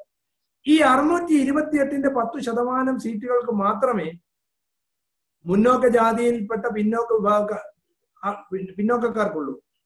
മുന്നോക്ക ജാതിയിലെ പിന്നോക്കം നിൽക്കുന്നവരാണ്. മുന്നോക്ക ജാതിയിലെ ഞാൻ നേരത്തെ സൂചിപ്പിച്ചതുകൊണ്ട് പറയുന്നില്ല. മുന്നോക്ക ജാതിയിൽ ബഹുഭൂരിപക്ഷവും കോടീശ്വരന്മാരും ശതകോടീശ്വരന്മാരും ദശലക്ഷ പ്രഭുക്കളുമാണ് അതിൽ പിന്നോക്കം നിൽക്കുന്നവർ ലക്ഷപ്രഭുക്കളാണ്. ആ ലക്ഷപ്രഭുക്കളുടെ മക്കൾക്കാണ് ഇത് കൊടുക്കുന്നത്. കാരണം നാല് ലക്ഷം രൂപയിൽ താഴെ വരുമാനമുള്ളവർ രണ്ടര ഏക്കർ വസ്തുവിൽ താഴെയുള്ള ആളുകൾ. ആവട്ടെ അഹങ്കാരമുള്ള അധികാരമുള്ള ആളുകൾ കവർന്നെടുക്കുകയാണല്ലോ. ആ കവർന്നെടുക്കുമ്പോൾ പോലും അവർ അവർക്ക് അവകാശപ്പെട്ടതെന്ന് നമ്മെ പറഞ്ഞ് ബോധ്യപ്പെടുത്തിയ അറുന്നൂറ്റി ഇരുപത്തിയെട്ട് സീറ്റിന്റെ പത്ത് ശതമാനം അറുപത്തിരണ്ട് പോയിന്റ് എട്ടാണ് അല്ലെങ്കിൽ അറുപത്തി മൂന്ന് സീറ്റാണ്. ആകെ അറുപത്തിമൂന്ന് സീറ്റിന് മാത്രം അവകാശപ്പെട്ട ആളുകൾ എടുത്തത് എത്രയാണെന്ന് നാം തിരിച്ചറിയണം. നിങ്ങൾ പ്രോസ്പെക്ടസ് എടുക്കുക ഈ വർഷത്തെ. ആ പ്രോസ്പെക്ടസിൽ നൂറ്റി മുപ്പത് സീറ്റുകൾ ഇതിനോടകം തന്നെ കേരളത്തിലെ മുന്നോക്ക ജാതിക്കാർക്കായി നീക്കി വച്ചിരിക്കുകയാണ്. എന്തടിസ്ഥാനത്തിലാണെന്നറിയില്ല ജനസംഖ്യയിൽ ഇരുപത്തിയേഴ് ശതമാനമുള്ള മുസ്ലിം സമുദായത്തിന് കേവലം എൺപത്തിനാല് സീറ്റാണ് ലഭിക്കുക. ഈ കണക്കനുസരിച്ച്. സമാനമായി ഈഴവ സമുദായത്തിന് കിട്ടുന്ന തൊണ്ണൂറ്റിനാല് സീറ്റ് മാത്രമാണ്. അവരെക്കാൾ ജനസംഖ്യ കുറവുള്ള മുന്നോക്ക ജാതിയിൽപ്പെട്ട ആളുകൾക്ക് ഇതിനോടകം നൂറ്റി മുപ്പത് സീറ്റുകൾ വിതരണം ചെയ്യുവാനായിട്ട് പ്രോസ്പെക്ടസിൽ മാറ്റിവെച്ചിട്ടുണ്ട് അതിലെ മറ്റൊരു ക്രൂരത അല്ലെങ്കിൽ ഇവരുടെ സ്വാർത്ഥത അതിൽ നാൽപ്പത്തിരണ്ട് സീറ്റുകൾ തിരുവനന്തപുരം മെഡിക്കൽ കോളേജിൽ മാത്രം മാറ്റി വെച്ചിരിക്കുകയാണ്. വരേണ്യ വർഗത്തിന്റെ മക്കൾ ഈ രാജ്യ സംസ്ഥാനത്തെ ഏറ്റവും മെച്ചപ്പെട്ട കോളേജിൽ തന്നെ പഠിക്കട്ടെ എന്ന കൗശലം അവർ ബോധപൂർവം കണ്ടെത്തിയിരിക്കുകയാണ്. എന്നെ കേൾക്കുന്ന ആളുകളുടെ പ്രതികരണം കേൾക്കുമ്പോൾ പലപ്പോഴും എനിക്ക് താല്പര്യമുണ്ട്. പക്ഷേ ഈ വസ്തുതയ്ക്ക് മറുപടി പറയട്ടെ എന്നെ കേൾക്കുന്ന ആളുകൾ. ഇനി മറ്റൊരു കാര്യം. ഈ നൂറ്റി മുപ്പത് സീറ്റിന് പുറമെ വീണ്ടും കൂടുതൽ സീറ്റുകൾ കൂടി കിട്ടും അത് പ്രതീക്ഷിക്കുന്നു എന്നാണ് പ്രോസ്പെക്ടസിൽ രേഖപ്പെടുത്തിയിട്ടുള്ളത്. ഇതെങ്ങനെയാണ് ഈ നൂറ്റി മുപ്പത് എന്നുള്ളതിനെ കുറിച്ച് ഞാനൊരു അന്വേഷണം നടത്തി. അപ്പോഴാണ് മനസ്സിലാക്കിയത്. ആയിരത്തി അഞ്ഞൂറ്റി അൻപത്തി അഞ്ച് സീറ്റ് കേരളത്തിൽ ഉണ്ട് എന്നും അതിന്റെ പത്ത് ശതമാനം സീറ്റ് സൂപ്പർ ന്യൂമറി ആയിട്ട് കേന്ദ്ര സർക്കാർ അലോട്ട് ചെയ്ത് കൊടുത്തിരിക്കുന്നു. അപ്പൊ കേരളത്തിൽ അത് ആർക്കു വേണ്ടിയാണ്? മുന്നോക്ക ജാതികൾക്ക് വേണ്ടിയാണ്. മുന്നോക്ക ജാതികൾക്ക് വേണ്ടി പത്ത് ശതമാനം സീറ്റ് വർദ്ധിപ്പിച്ചപ്പോൾ കേരളത്തിൽ ആയിരത്തി അഞ്ഞൂറ്റി അമ്പത്തി അഞ്ചിന്റെ പത്ത് ശതമാനം നൂറ്റി അമ്പത്തി അഞ്ച് ഈ നൂറ്റി അൻപത്തി അഞ്ച് സീറ്റിൽ പതിനഞ്ച് ശതമാനം വീണ്ടും കേന്ദ്ര അലോട്ടിന് വേണ്ടി പോണം. ഞാൻ നേരത്തെ സൂചിപ്പിച്ചതുപോലുള്ള മറ്റു ചില ശുപാർശകൾ അഡ്വൈസ് ചെയ്യുന്ന ആളുകൾക്ക് വേണ്ടി ഏകദേശം ഇരുപത്തിയഞ്ച് സീറ്റുകളോളം കുറവ് ചെയ്താൽ അവശേഷിച്ച നൂറ്റി മുപ്പത് സീറ്റാണ്. ഈ നൂറ്റി മുപ്പത് സീറ്റും കഴിഞ്ഞ വർഷം കേരളത്തിലെ മുന്നോക്ക ജാതികൾക്ക് നൽകി എന്നതും എന്നെ കേൾക്കുന്ന പിന്നോക്ക സമുദായ വിദ്യാർത്ഥികൾ നേതാക്കൾ തിരിച്ചറിയണം. ഏത് നിയമത്തിന്റെ അടിസ്ഥാനത്തിലാണ്? കേരളത്തിലെ പിന്നോക്ക സമുദായക്കാർ വെയിൽ കൊള്ളണം ധർണ നടത്തണം സമരം ചെയ്യണം പിക്കറ്റ് ചെയ്യണം പതിറ്റാണ്ടുകൾ കാത്തിരിക്കണം. തങ്ങൾക്ക് അനുകൂലമായ ഒരു തീരുമാനമുണ്ടാവാൻ. കേന്ദ്രം പ്രഖ്യാപിച്ച ഉടനെ കേരളത്തിലും അത് നടപ്പാക്കി. എന്തൊരു ഉത്സാഹമാണ് കേരളത്തിന്റെ മുഖ്യമന്ത്രിക്കും കേരളത്തിന്റെ വിദ്യാഭ്യാസ മന്ത്രിക്കും. ഞാൻ കൂടുതൽ വിശദീകരിക്കുന്നില്ല സമയക്കുറവ് മൂലം. നാം തിരിച്ചറിയണം കഴിഞ്ഞ വർഷം കൊടുത്തപ്പോഴത്തെ ഒരു സ്ഥിതി കൂടി. ഇനി നടക്കാൻ പോകുന്ന തിരിച്ചറിയാൻ വേണ്ടിയാണ്. കഴിഞ്ഞ വർഷം നൽകിയ നൂറ്റി മുപ്പത് സീറ്റുകളിൽ എന്നെ കേൾക്കുന്നവർ തിരിച്ചറിയുക. പിന്നോക്ക ജാതിയിൽപ്പെട്ട ഈഴവ സമുദായത്തിലുള്ള ആളുകളിലെ ആയിരത്തി അറുന്നൂറ്റി അൻപത്തിനാലാമത്തെ റാങ്കുകാരനാണ് എം ബി ബി എസിന് പ്രവേശനം കിട്ടിയത്. മുസ്ലിം സമുദായത്തിലെ ആയിരത്തി നാനൂറ്റി പതിനേഴാമത്തെ റാങ്കുകാരനാണ് സംവരണത്തിലൂടെ പ്രവേശനം കിട്ടിയത്. ലത്തീൻ കത്തോലിക്കൻ മൂവായിരത്തി ഇരുന്നൂറ്റി എട്ടാമത്തതാണ് എന്നാൽ നമ്മുടെ ഈ സവർണ സമുദായത്തിൽപ്പെട്ട മുന്നോക്ക ജാതിയിലെ പിന്നോക്കക്കാരൻ എന്ന് പറയുന്നവൻ എണ്ണായിരത്തി നാനൂറ്റി അറുപത്തി ഒന്നാമത്തെ റാങ്കുകാരൻ എം ബി ബി എസിന് പ്രവേശനം നേടി. പാവപ്പെട്ട പട്ടികജാതിക്കാരനും പിന്നോക്ക ജാതിക്കാരനും മാർക്കൽപ്പം കുറഞ്ഞിട്ട് പ്രവേശനം നേടിയാൽ പ്രത്യേകിച്ച് എം ബി ബി എസ് പോലുള്ള കോഴ്സുകൾക്ക് പ്രവേശനം നേടിയാൽ ഈ സവർണ സമുദായത്തിൽപ്പെട്ട ആളുകളും ഈ തമ്പുരാക്കന്മാരൊക്കെ പറഞ്ഞുകൊണ്ടിരുന്നു അയ്യോ പാവപ്പെട്ടവൻ സംവരണം നേടി എം ബി ബി എസ് പഠിക്കുക. അങ്ങനെ ജയിച്ച പട്ടികജാതിക്കാരൻ പിന്നോക്ക ജാതിക്കാരനാണ് ഡോക്ടറായി വന്നിരിക്കുന്നത്. അവൻ ചികിത്സിച്ച രോഗി ചത്തുപോകും മരിച്ചു പോകും എന്നൊക്കെ ആക്ഷേപിച്ചിരുന്ന ഈ സവർണ സമുദായക്കാർക്ക് ആർക്കും ഇപ്പൊ മെറിറ്റിനെ കുറിച്ച് വർത്തമാനം പറയാനില്ല. അവർക്കാർക്കും ഇപ്പോ ജാതി സംവരണം മോശമാണെന്നും പറയുവാൻ കഴിയുന്നില്ല. മുന്നോക്ക ജാതിക്കാർക്ക് സംവരണം ലഭിച്ചതോടുകൂടി പെരുന്നയിലെ നായർ സൊസൈറ്റിക്കാർക്കും ജാതി സംവരണം മോശമാണെന്നുള്ള പ്രഖ്യാപനമൊക്കെ പോയി. മെറിറ്റ് വാദമൊക്കെ പിന്തിരിപ്പനായി പോയി. അപ്പോഴും നമ്മുടെ പിന്നോക്ക സമുദായങ്ങളിൽപ്പെട്ട ചെറിയ ആളുകൾക്കൊക്കെ ഇപ്പോഴും സംവരണം എന്ന് കേട്ടാൽ എന്തോ ഒരു അലർജി പോലെയാണ്. നിങ്ങൾ തിരിച്ചറിയുക. ഒരു കാര്യം കൂടി ഞാൻ പറയട്ടെ. പിന്നോക്ക സമുദായ വിദ്യാർത്ഥികൾക്ക് പ്രവേശനത്തിൽ മാത്രമേ സംവരണത്തിന് എന്തെങ്കിലും ഇളവുകൾ അനുവദിക്കാറുള്ളൂ. അവർ പഠിക്കുന്ന പരീക്ഷയുടെ മാർക്കിൽ ഒരു ഇളവ് അനുവദിക്കുന്നില്ല. എല്ലാവരും നാൽപ്പത് മാർക്ക് വാങ്ങിയേ ജയിക്കുന്നതെങ്കിൽ കേരളത്തിലെ പട്ടികജാതിക്കാരനും ആദിവാസിയും പിന്നോക്കക്കാരനും ഒക്കെ നാൽപ്പത് മാർക്ക് വാങ്ങിയാൽ മാത്രമേ ജയിക്കാറുണ്ടായിരുന്നുള്ളൂ. അതുകൊണ്ട് ആക്ഷേപം പറയുന്ന ആളുകൾ അതും തിരിച്ചറിയുന്നതിന് വേണ്ടി ഞാൻ ഇവിടെ സൂചിപ്പിച്ചതാണ്. ഞാൻ കൂടുതൽ കാര്യങ്ങളിലേക്ക് ഇനി തൽക്കാലം കടക്കുന്നില്ല. സമയം ഇപ്പോൾ തന്നെ അതിക്രമിച്ചിരിക്കുന്നു. നിങ്ങൾക്ക് ചോദിക്കുവാനുള്ള ചില ചോദ്യങ്ങളും സംശയങ്ങളും ഒക്കെ ഉണ്ടെങ്കിൽ അതുകൂടി പരാമർശിക്കാം. ഞാൻ മറ്റു പല കാര്യങ്ങളും ഇവിടെ പരാമർശിക്കണമെന്നുണ്ടെങ്കിൽ സമയക്കുറവ് മൂലം അത് പറയുന്നില്ല. അത്യാവശ്യം ചില കാര്യങ്ങളൊക്കെ ഞാൻ പരാമർശിച്ചിട്ടുണ്ട്.